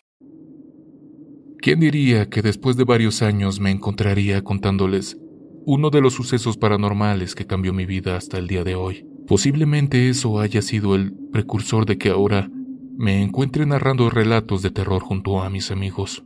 Esto comienza por allá del año 99. Yo apenas con mis 11 años sería testigo de sucesos inexplicables en una de las mejores vacaciones de mi vida. Como a la mayoría de todos ustedes que hacen el favor de mandarnos sus historias, y también yo en este caso, nos han tomado de locos. No nos creen o simplemente nos dan el avión cuando compartimos las historias más aterradoras de nuestras vidas. Todo iba como de costumbre, muy normal, y hasta cierto punto, muy emocionante como siempre. La gran parte de mis familiares son de provincia y el momento de salir de vacaciones en las fechas decembrinas eran muy alentadoras para mí. Bueno, hasta ese momento. Como la gran mayoría en esos años, nos teníamos que trasladar a través de los servicios de transporte de la central La Tapo, muy conocida aquí en la ciudad y el Estado de México. Ya era una costumbre de mis padres comprar los boletos anticipadamente para que no nos fueran a ganar los asientos y el viaje del autobús así que todo estaba ya preparado para comenzar nuestra aventura. Cabe recalcar que por un lado me sentía un poco solo, como que algo me hacía falta, ya que con el único que viajaba era con mi padre, ya que mi madre se tenía que quedar en México por cuestiones laborales. Ya saben que en ocasiones las empresas te designan mucha responsabilidad y es imposible que puedas tomar vacaciones cuando todo mundo lo hace. Pero bueno, la verdad es que valía la pena. Llegó el día de partir. Me sentía entusiasmado ya que vería nuevamente a todos mis primos, jugaríamos, iríamos al río, comería hasta explotar y disfrutaría cada segundo de mi instancia en la casa de mis abuelos. Sería libre. Comenzamos los preparativos desde la mañana. Corrimos por los últimos regalos que nos hacían falta y comenzamos a preparar las maletas. Llegamos unas horas antes a la central para documentar todo el tianguis que llevábamos. Ya documentado el equipaje, Cenamos algo en los pequeños locales que venden comida. Fuimos al baño, checamos por última vez los boletos y nos preparamos para abordar, sin saber lo que me esperaba. La hora llegó, era momento de subir al autobús, y tengo que decir que lo más difícil para mí era despedirme de mi madre y ver a través de la ventanilla del autobús cómo nos alejábamos lentamente de su mirada, pero ¿qué les puedo decir? Todo tiene un precio. El viaje comenzó. A mí siempre me ha gustado ir en la ventanilla, así que ese día no fue la excepción. Tomé mi mochila y la abracé como era de costumbre para dormirme en cualquier momento, ya que siempre viajábamos de noche para llegar muy temprano al día siguiente al pueblo. Dormí por un momento. La verdad es que perdí la noción del tiempo, pero Calculo que desperté alrededor de las 2 de la mañana, ya cuando las películas que pone el chofer terminan y solo alumbran los pasillos unas luces muy tenues, por lo regular de color ámbar o azul. Comencé a ver a través de la ventanilla todos los árboles que estaban a un costado de la autopista. La luz de la luna era muy fuerte, así que podía ver completamente todo lo que sucedía dentro de ellos. Por un momento, comencé a ver a una persona, una forma humanoide que corría entre los árboles a la misma velocidad del autobús. En primera instancia me dije, estás loco, ¿cómo vas a ver a un hombre corriendo entre los árboles a esta hora de la madrugada? Y peor aún, a la misma velocidad del autobús. La verdad es que no quise pensar mucho en la situación. Lo primero que me vino a la mente fue pensar que era algún tipo de efecto de la velocidad y las formas de los árboles. Nada fuera de lo normal, así que no le di importancia. Para no sugestionarme, decidí cerrar la cortina y terminar con el problema. Traté de dormir, siento yo como alrededor de una hora. La verdad es que ya estaba incómodo. Para ese entonces calculo que ya eran las 3 de la mañana. Para nuevamente tranquilizarme y por fin dormirme de una vez, volví a abrir la cortina, solo para reafirmar que aquella cosa seguía corriendo al lado mío. No lo podía creer. Ese ser me estaba siguiendo y vaya que lo logró. Me acompañó hasta mi habitación en la casa de mis abuelos. Por un momento seguí culpándome, pensando en las cosas que anteriormente les dije, pero la situación cambió por completo cuando este ser al mismo tiempo que corría volteó a verme. Sus ojos eran dos puntos luminosos como los ojos de los perros cuando por alguna razón la luz se refracta en ellos. En ese momento sentí cómo los vellos de mis brazos comenzaron a levantarse y un terrible escalofrío recorrió mi cuerpo. Por un momento dije, no, esto no puede estar pasando, así que decidí voltear hacia arriba solo para confirmar que no estaba loco. Esa forma humanoide trepó las ramas de los árboles para comenzar a correr sobre las copas de los árboles. No sé si grité o me exalté porque mi padre habló y me dijo, ¿qué te pasa? ¿Estás bien? A lo que respondí, sí, no pasa nada, creo que estaba soñando. La verdad es que no quería decirle nada, y mucho menos quería platicarle que durante el domingo anterior el profesor dominical de la iglesia nos había puesto cassette sobre exorcismos reales, captados en audio hechos por el mismo Vaticano y por pastores evangélicos, supuestamente para estar preparados. No sabía si algo de eso que escuché se había venido conmigo, pero bueno, eso lo dejaremos para otra ocasión. La verdad es que a mi corta edad intuí que no había salida de lo que se me estaba presentando. Decidí cerrar la cortina de la ventanilla para no abrirla más. Como pude, logré conciliar el sueño hasta que por fin amaneció. Decidí olvidar lo que había pasado la noche anterior, sin imaginarme lo que me faltaba por vivir. Al pueblo llegamos bastante temprano. Rondaban las ocho de la mañana y el rico aroma a pueblo logró consolarme durante un buen rato. Descargamos el equipaje y tomamos un taxi para que nos llevara a la comunidad. En ese tiempo, algo alejada de la civilización. Ahora con tanta tecnología y modernización, las cosas son diferentes. Es más, hasta dejaron de utilizar como medio de transporte los caballos. Ahora se ven por todos lados esas motos que hacen más ruido de lo que de verdad avanzan. Llegamos a la casa de mis abuelos, esas casas enormes que no tienen fin, inmersas en el bosque y llenas de historias que te cuentan los abuelos en las noches estrelladas bajo la luz de la luna, y que por su tamaño, en cuanto se mete el sol, se llenan de un ambiente raro, algo solitario y misterioso. Saludé a mis primos, a mis tíos y por supuesto, a mis queridos abuelitos. Como todos los años, repartimos los regalos que llevábamos y nos dedicamos a disfrutar de las bondades del rancho. Dentro de lo que cabe, esas dos semanas de vacaciones me supieron a gloria hasta esa noche. Todo comenzó muy raro. Dos días antes de regresar a casa, llovió como nunca. Todos nos encontrábamos tomando chocolate con el rico pan artesanal que se hace en las comunidades. De pronto, un fuerte rayo terminó con nuestra paz para dejarnos en penumbras.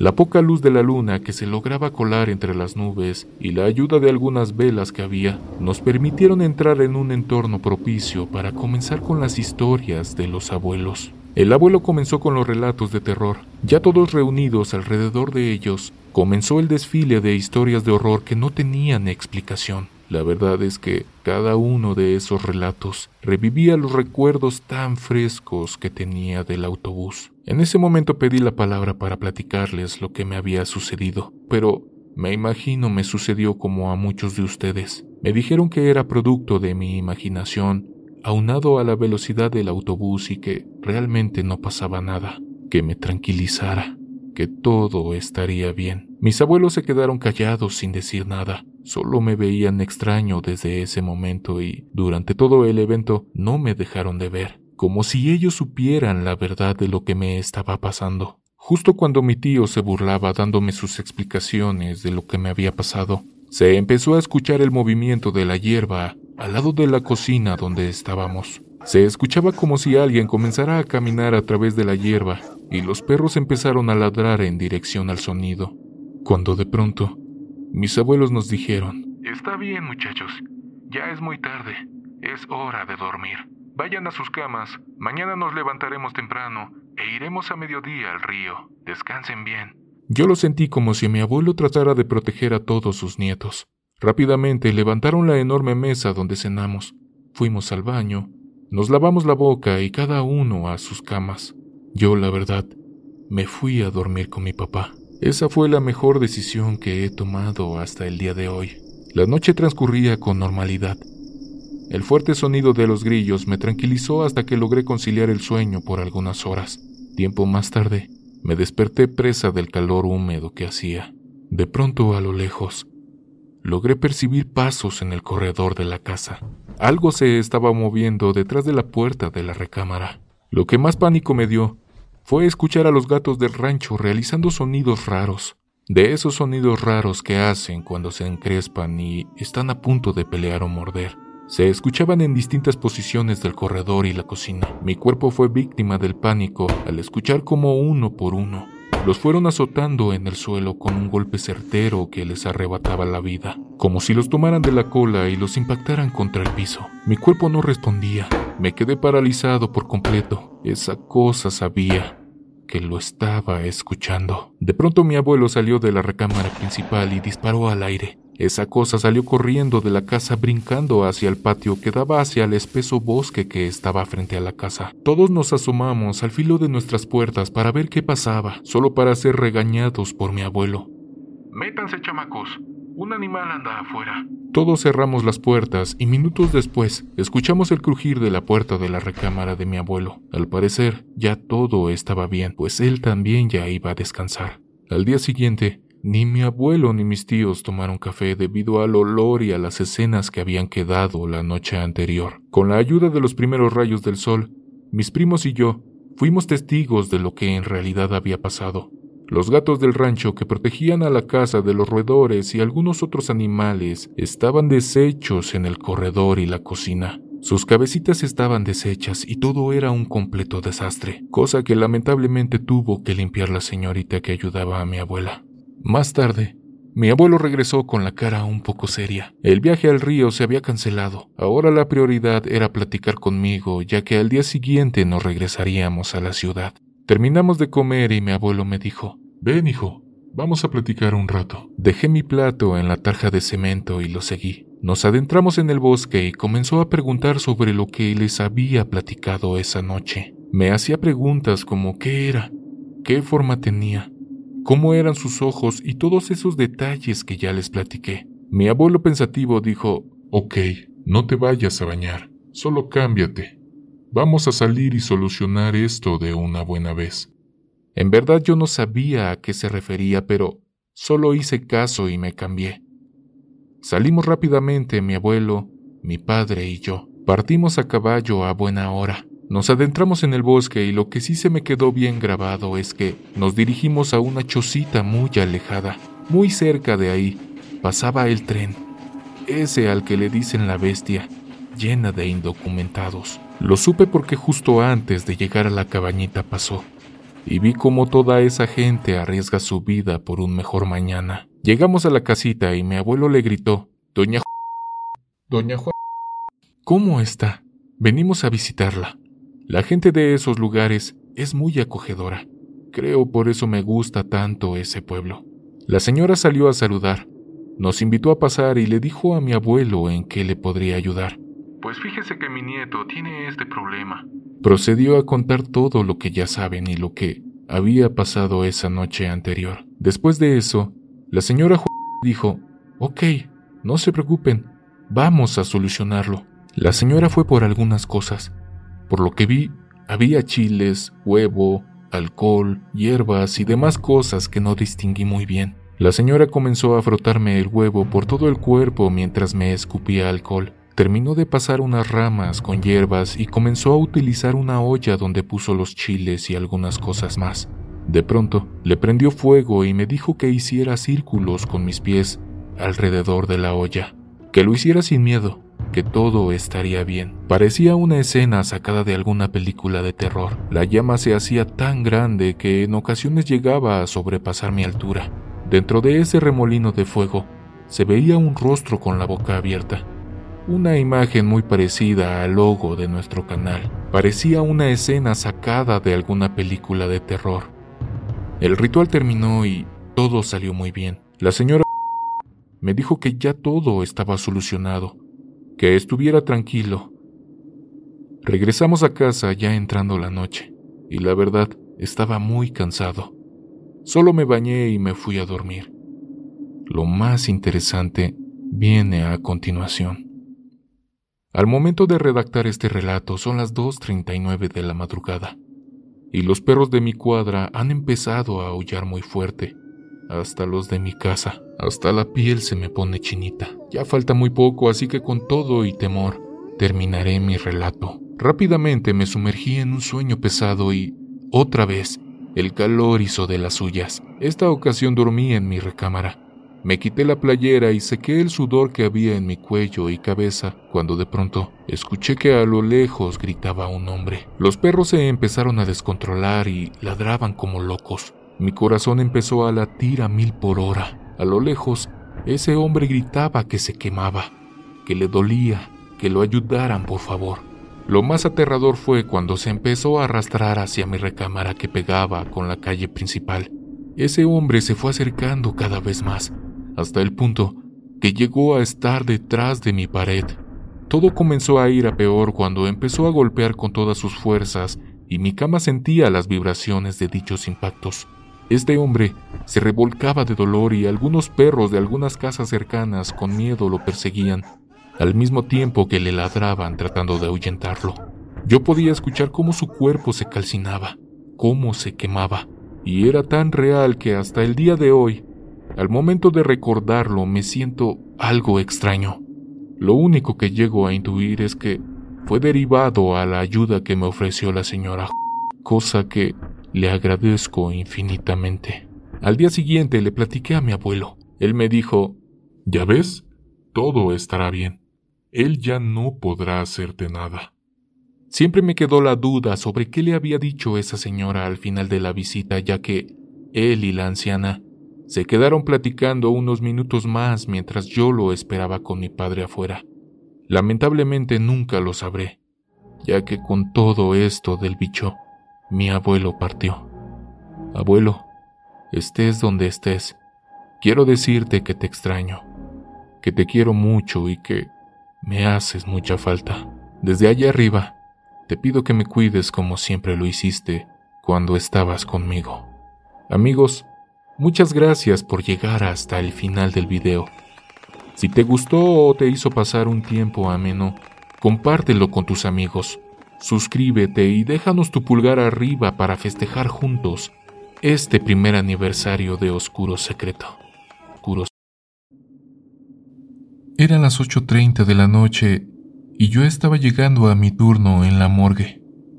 Bajé el elevador hacia el hospital como siempre hacia el sótano. Caminando por el pasillo escuché el sonido de alguien que venía corriendo. Levanté la mirada y vi a un hombre desnudo y pálido. Él corría por el pasillo y en dirección hacia mí. Tenía el abdomen abierto y trozos de intestino y fluidos corrían hasta el suelo. Yo me quedé quieto o más bien paralizado. El hombre cayó al suelo como un muñeco de trapo, justo frente a mí. Detrás de eso, en unas milésimas de segundo, venían mis compañeros con unas horribles caras de horror indescriptible. ¿Pero qué carajos está pasando? pregunté. Y uno de ellos respondió muy agitado. En medio de la autopsia, este tipo se levantó y se echó a correr. Estaba vivo. Y creo que acabamos de meternos en un gran problema. Mis compañeros recogieron al hombre del suelo y pasaron varias horas hasta que llegaron las autoridades para dar fe de los hechos. Se realizó una segunda autopsia, la cual fue practicada por mí. Reveló algo bueno para mis compañeros, pero sumamente perturbador para todos. No estaban en problemas, no habían matado al sujeto. Ese tipo se había ahogado y llevaba por lo menos 48 horas sin vida. Estaba ya muerto cuando salió corriendo en plena autopsia. He escuchado de movimientos y reflejos post-mortem de muertos que se sientan o levantan un brazo, pero esto fue realmente aterrador.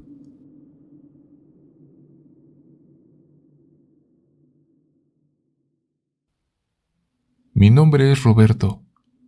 Tengo nueve años y vivo con papá y mamá. Por primera vez me quedé solo en casa en tanto papá se fue a su trabajo y mamá había salido de compras para luego visitar a una amiga. Eso sí, me dijo mamá que demoraría un poco y que no dejara entrar a nadie a casa. Papá es médico forense y regresaría tarde en la noche. Por otro lado, tuve que desobedecer a mamá y le llamé a su teléfono celular y este estaba apagado fuera de la cobertura.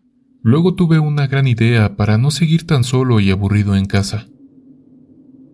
Llamé a un compañero de colegio para que cruzara la calle y jugáramos juntos hasta que mamá llegara. Vivimos en una zona residencial donde las casas están muy cerca y no vi problema alguno. Anthony es el nombre. Vamos a decir que es mi amigo. Cuando Anthony estaba en mi casa, le propuse un juego. Consistía en acostarlo en la mesa del comedor de casa y atarlo de pies y manos, y si lograba desatarse por sí solo, ganaría el juego. Por algún momento reflejó algo de miedo, pero por quedar bien conmigo aceptó. Bueno, cuando ya estaba tendido en la mesa y amarrado le dije que intentara desatarse. Mientras más lo intentaba, le era mucho más imposible. Su cuerpo empezó a sudar. Su vista desorbitada me buscaba frenéticamente en tanto yo reía una y otra vez. Había pensado en hacer esto hace mucho tiempo. Las clases que papá me daba en casa tenía que ponerlas en práctica. Un día, hijo mío, serás como yo, un médico forense. Eran las palabras que pronunciaba papá cuando terminaba de darme clase de cómo llegar a ser un buen forense. Y a decir verdad, me gustaba mucho y aún más cuando papá me llevó un turno de noche a escondidas para que lo viera realizar una autopsia. Anthony empezó a soltar gritos de miedo, o mejor dicho, gritos aterradores, cuando vio los instrumentales que yo portaba. Sus gritos me incomodaron mucho, por lo que tuve que ponerle una mordaza. Mira, seré muy rápido porque mamá está por llegar. Estos instrumentos que tengo aquí pertenecen a papá. Cincel automático, bisturí para dirección, bisturí para disección, tijera de cabeza recta, pinza automática, sierra para autopsia y martillo de metal. Estos son los instrumentales para realizar una autopsia. Solo hay un problema, que aún estás vivo. Anthony reflejaba un terror que jamás pensó. Pude notar que su cuerpo temblaba y temblaba sin control. Sudaba frío. Sus ojos parecían como si se le fueran a salir, en tanto yo preparaba la sierra para empezar la autopsia cuando de pronto la puerta principal de la casa se abrió. Era mamá, que al verme con la sierra en las manos soltó un grito estremeciendo toda la casa. Por favor, hijo, por favor, hijo mío, no lo hagas. exclamaba y al mismo tiempo se acercaba con pasos lentos y los brazos suspendidos para que apagara la sierra y la dejara caer al duro piso. No, mamá, no lo haré. Yo quiero ser como papá. De pronto papá llegó. La verdad, era como si se hubieran puesto de acuerdo para llegar juntos a la casa. Entonces papá me dijo, Hijo, ya me demostraste que eres igual o mejor que yo. Solo que en este caso, Anthony es tu amigo y está vivo. Vivo, hijo. No lo hagas. Recuerdo haber dejado caer la sierra y papá corrió hacia mí para abrazarme tan fuerte como pudo. A Anthony lo liberaron, pero a mí mis padres me mintieron. Tengo meses encerrado en una habitación de la casa entre barrotes de hierro. Sin embargo, sé que un día me liberarán y realizaré el trabajo que se quedó a medias. Porque a través de la ventana puedo escuchar cuando Anthony pasa con algunos compañeros del colegio y dicen a viva voz, Roberto el loco. Y yo sé que no estoy loco, porque soy como mi papá. La noche de Viernes Santo del año de 1979 se organizó una fiesta en la discoteca más famosa de León, Guanajuato. El famoso Mr. Green. Cuentan que cuando mejor estaba la fiesta, entró a la discoteca un joven que atraía las miradas de todas las jovencitas que se encontraban en el lugar. El fulano fue descrito como alto, guapo, muy bien vestido, con unos ojos enigmáticos y muy llamativos. El apuesto joven escogió a la señorita más linda del lugar para bailar y ella, encantada por la apariencia, aceptó sin pensarlo dos veces. Mientras bailaban, él le advirtió que por ninguna circunstancia bajara la mirada para mirar sus pies. Ella, extrañada, aceptó asintiendo con la cabeza. En varias ocasiones intentó mirar sus pies, pero él la apretaba fuerte contra sí. En una de esas ocasiones, él le dijo con un aliento horrible, Si me miras los pies, perderé el ritmo. Al cabo de un rato, y más por miedo que por curiosidad, la chica no resistió más y bajó discretamente la mirada. Lo que la chica vio le heló la sangre. En vez de ver un par de zapatos finos, el galán bailaba sostenido por dos horribles garras. Semejante visión hizo que la mujer se desmayara enseguida. El malvado galán la dejó caer al suelo de la pista multicolor, con el ruido ensordecedor de la música disco. Al ver a la joven tendida en el suelo, la gente corrió a socorrerla mientras que el joven con quien bailaba se había desaparecido del lugar. En ese momento, quizá por el pánico, nadie percibió el penetrante olor a azufre que dejó en el ambiente ese malvado demonio. La señorita desmayada cayó en un terrible estado de coma del cual nunca despertó. Al día siguiente, sus padres y los investigadores preguntaban al personal y a algunos testigos por las señales particulares que aquel aparecido había dejado. Todos los testimonios lo describían de la misma manera, joven, apuesto, de buena pinta. Sin embargo, nadie lo conocía y nadie sabía nada de él. Uno de los investigadores entró al baño de las damas en un desesperado intento por encontrar alguna pista, y lo que halló lo hizo caer hacia atrás. Como pudo llamó la atención de los demás peritos quienes ahogaron un grito de terror al leer la leyenda pintada con sangre en el espejo. Viernes Santo, muere Cristo. Viernes Santo yo revivo y riego sangre y temor entre los humanos. La discoteca de mayor caché de la ciudad fue prácticamente abandonada. Tal como quedaron las cosas esa fatídica noche, aún se conservan intactas cubiertas de polvo y olvido. Dicen quienes pasan por ahí de noche que aún se distingue el olor a azufre y que el demonio aún la visita. Si usted pregunta por la señorita de esa noche, Solo le puedo decir que al poco tiempo murió. Lo extraño de este caso es que dicen que ella murió con marcas de quemaduras en su espalda. Mi nombre es Mauricio García y bueno, a mí no me han pasado tantos sucesos paranormales, mas sin embargo les voy a contar este. Una vez tuve una novia y bueno, nos íbamos a pasear a diferentes lugares fuera de mi pueblo. Cuando se nos hacía de noche, nos quedábamos en algún hotel. El caso es que en una ocasión, después de platicar y todo lo demás, me quedé profundamente dormido. Al otro día mi pareja, con el temor reflejado en su rostro y bastante sorprendida, me miraba fijamente. Yo, al notar su nerviosismo, le pregunté, ¿qué es lo que te pasa? Ella me empieza a contar lo que aconteció. Me dijo, mira, anoche nos quedamos dormidos, pero en la madrugada me dieron ganas de ir al baño. Desperté y cuando te volteé a ver, me di cuenta que una mujer estaba encima de ti. Tú estabas boca arriba y ella montada en ti sobre tu cintura viéndote a la cara. Tenía un aspecto terrible. Vestía de blanco y con el pelo largo descompuesto sobre su cara.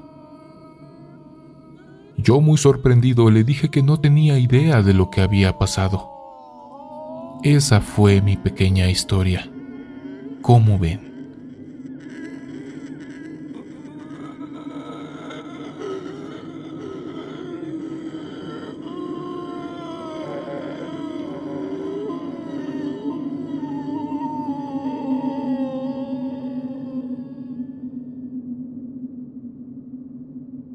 El Panteón Municipal de Orizaba, Veracruz, en México, llamado Juan de la Luz Enríquez, es ampliamente conocido sobre todo por el sinfín de leyendas que han surgido dentro del mismo. Desde un punto de vista personal, el siguiente relato es el más famoso dicho del lugar. Corría el año de 1908. Una bella familia fue invitada a una fiesta en esta ciudad. La familia estaba conformada por mamá, papá y una pequeña nena de nombre Ana María. La fiesta se llevó a cabo y todo estaba de maravilla hasta que la pequeña Ana María de dos años desapareció de la vista de los presentes. Unos minutos más tarde, se escuchó el llanto y gritos de desesperación por parte de la pequeña la cual estaba envuelta en llamas a causa de que una veladora cayera sobre su vestido. Sus padres intentaron sofocar las llamas, pero desafortunadamente todo fue en vano porque la pequeña ya había muerto. Sin poder trasladarla a la Ciudad de México donde eran provenientes estas personas, decidieron enterrarla en el Panteón de Orizaba. Y sabiendo que no podrían estar aquí y visitarla a diario, decidieron que le mandarían hacer una escultura de mármol representando a la pequeña recostada y a su lado la compañía de un ángel. Posterior al entierro, comenzaron a suceder cosas extrañas en la tumba de la pequeña. Hay quien afirma que la figura de mármol de la pequeña te sigue con la mirada. Otros dicen que cuando visitas la tumba sienten ser observados y aseguran que se escucha la risa de una niña. Los vigilantes y sepultureros del panteón afirman que en ocasiones, ya siendo de noche, se ha logrado ver que la figura de la niña no está en donde debería, sino que se encuentra deambulando entre las tumbas. En otras ocasiones, afirman haberla visto acompañada del ángel. Otro suceso extraño es que alrededor y centro de la tumba generalmente hay flores frescas, las cuales en ocasiones desaparecen de las tumbas de alrededor para aparecer en este sepulcro. Un dato más, que es bastante comentado, es que el ángel cambia de posición para que a la niña no le pegue el rayo del sol directamente en la cara. Otros tantos dicen que la niña concede deseos a los pequeñines los cuales después de cumplido el deseo deben regresar a visitarla y llevarle algún regalito, un dulce o un juguete como agradecimiento. Entre la verdad y la ficción existe una línea muy delgada. ¿Ustedes qué opinan? ¿Les gustaría comprobar si lo que la gente rumora es verdad?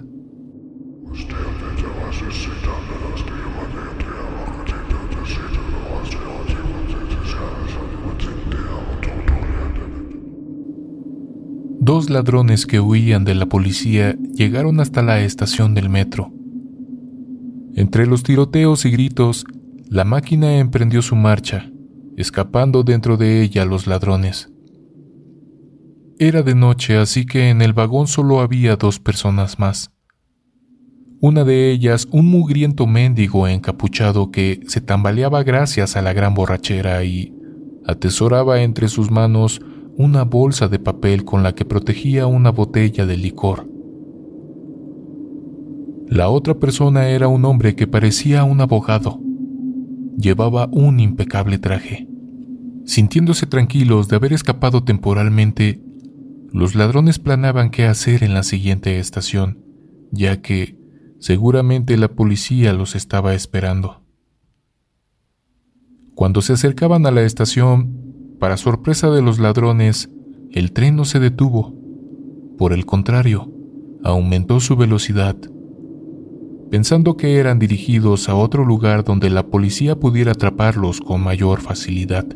Fueron en busca del maquinista para obligarlo a detenerse, pero las puertas parecían selladas. Ni aún disparando podrían abrirlas.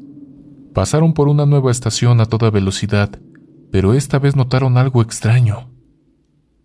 La gente que esperaba en el andén no parecía ver la potente máquina que cruzaba a toda velocidad por la vía. El tren aumentaba su velocidad de forma alarmante.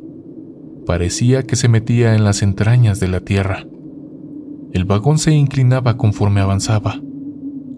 La luz empezó a parpadear y cada vez que el vagón se iluminaba de nuevo, lucía cada vez más tétrico. Le brotaba sangre de las paredes, los asientos estaban oxidados y el plástico comenzaba a derretirse. Aterrorizados los dos maleantes no pronunciaban palabra alguna. Vieron ante sus ojos una nueva estación, una cámara de tortura en la que despellejaban vivo a un desdichado que gritaba de dolor mientras lloraba sangre. Pasaron así varias cámaras mientras el tren bajaba la velocidad. Parecía hecho a propósito para que los pasajeros pudieran presenciar las más crueles y brutales formas de tortura. Cuando el tren se detuvo, el mendigo de brillantes ojos amarillos y rostro rojo, adornado por una puntiaguda barba, dijo, Tú te bajas aquí, estafador. Levantando al hombre de traje con un solo brazo y lanzándolo fuera del vagón. De inmediato en el suelo se formaron dos sombras que lo sujetaron con fuerza, llevándolo hasta una fosa llena de gusanos. El estafador comenzó a gritar mientras los gusanos le atravesaban la piel y comenzaban a devorarle por dentro.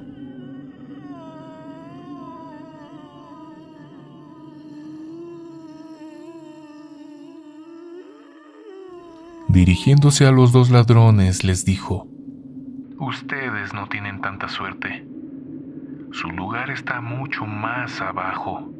Al día siguiente, se anunció en los periódicos la muerte de un policía y dos atracadores muertos a balazos a pocos metros del tren en el que pretendían huir.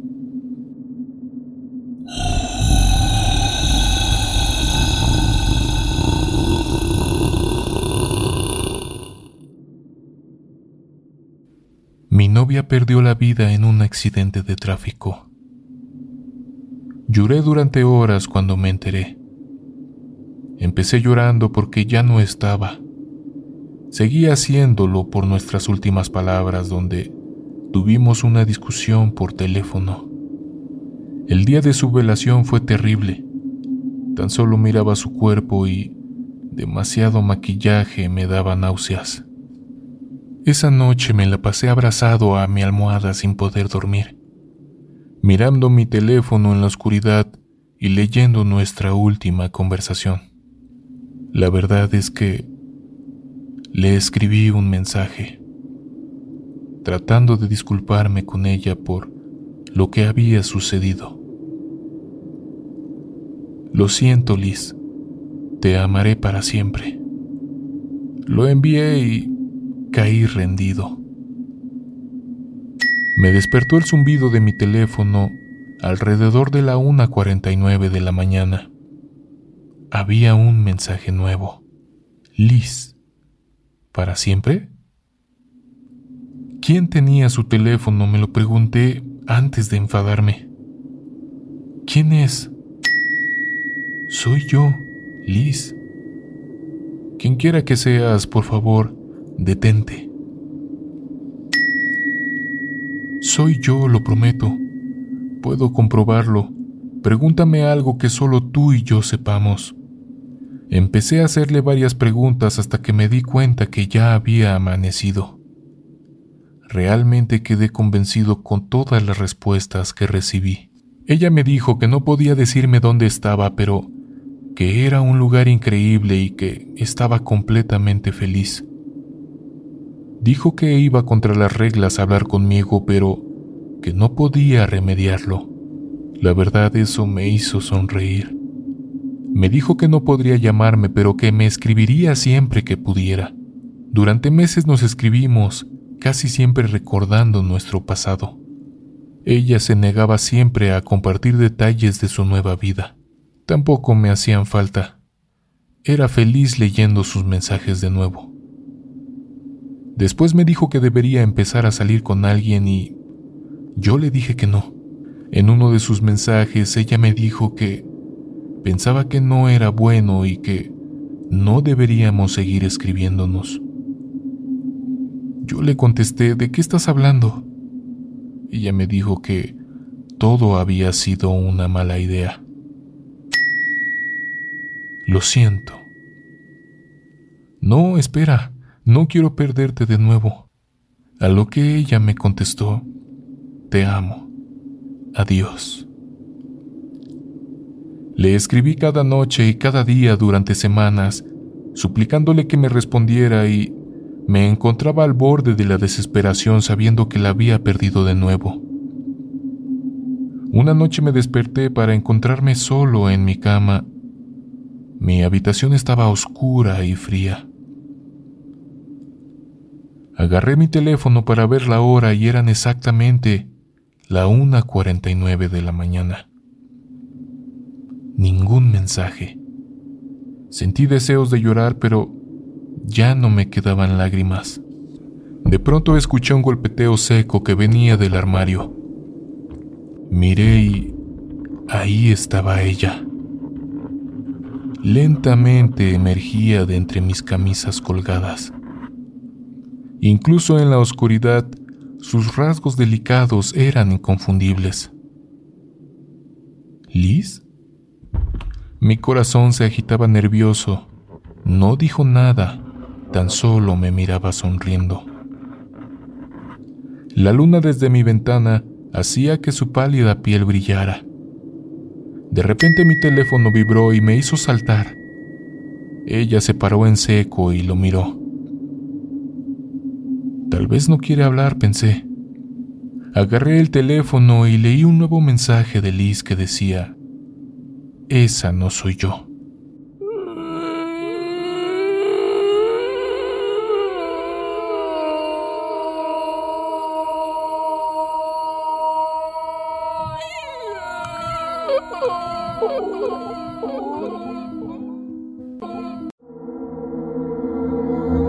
¿Quieres escuchar las historias de terror que más te gustan sin cortes comerciales? Puedes convertirte ahora en miembro de ACAST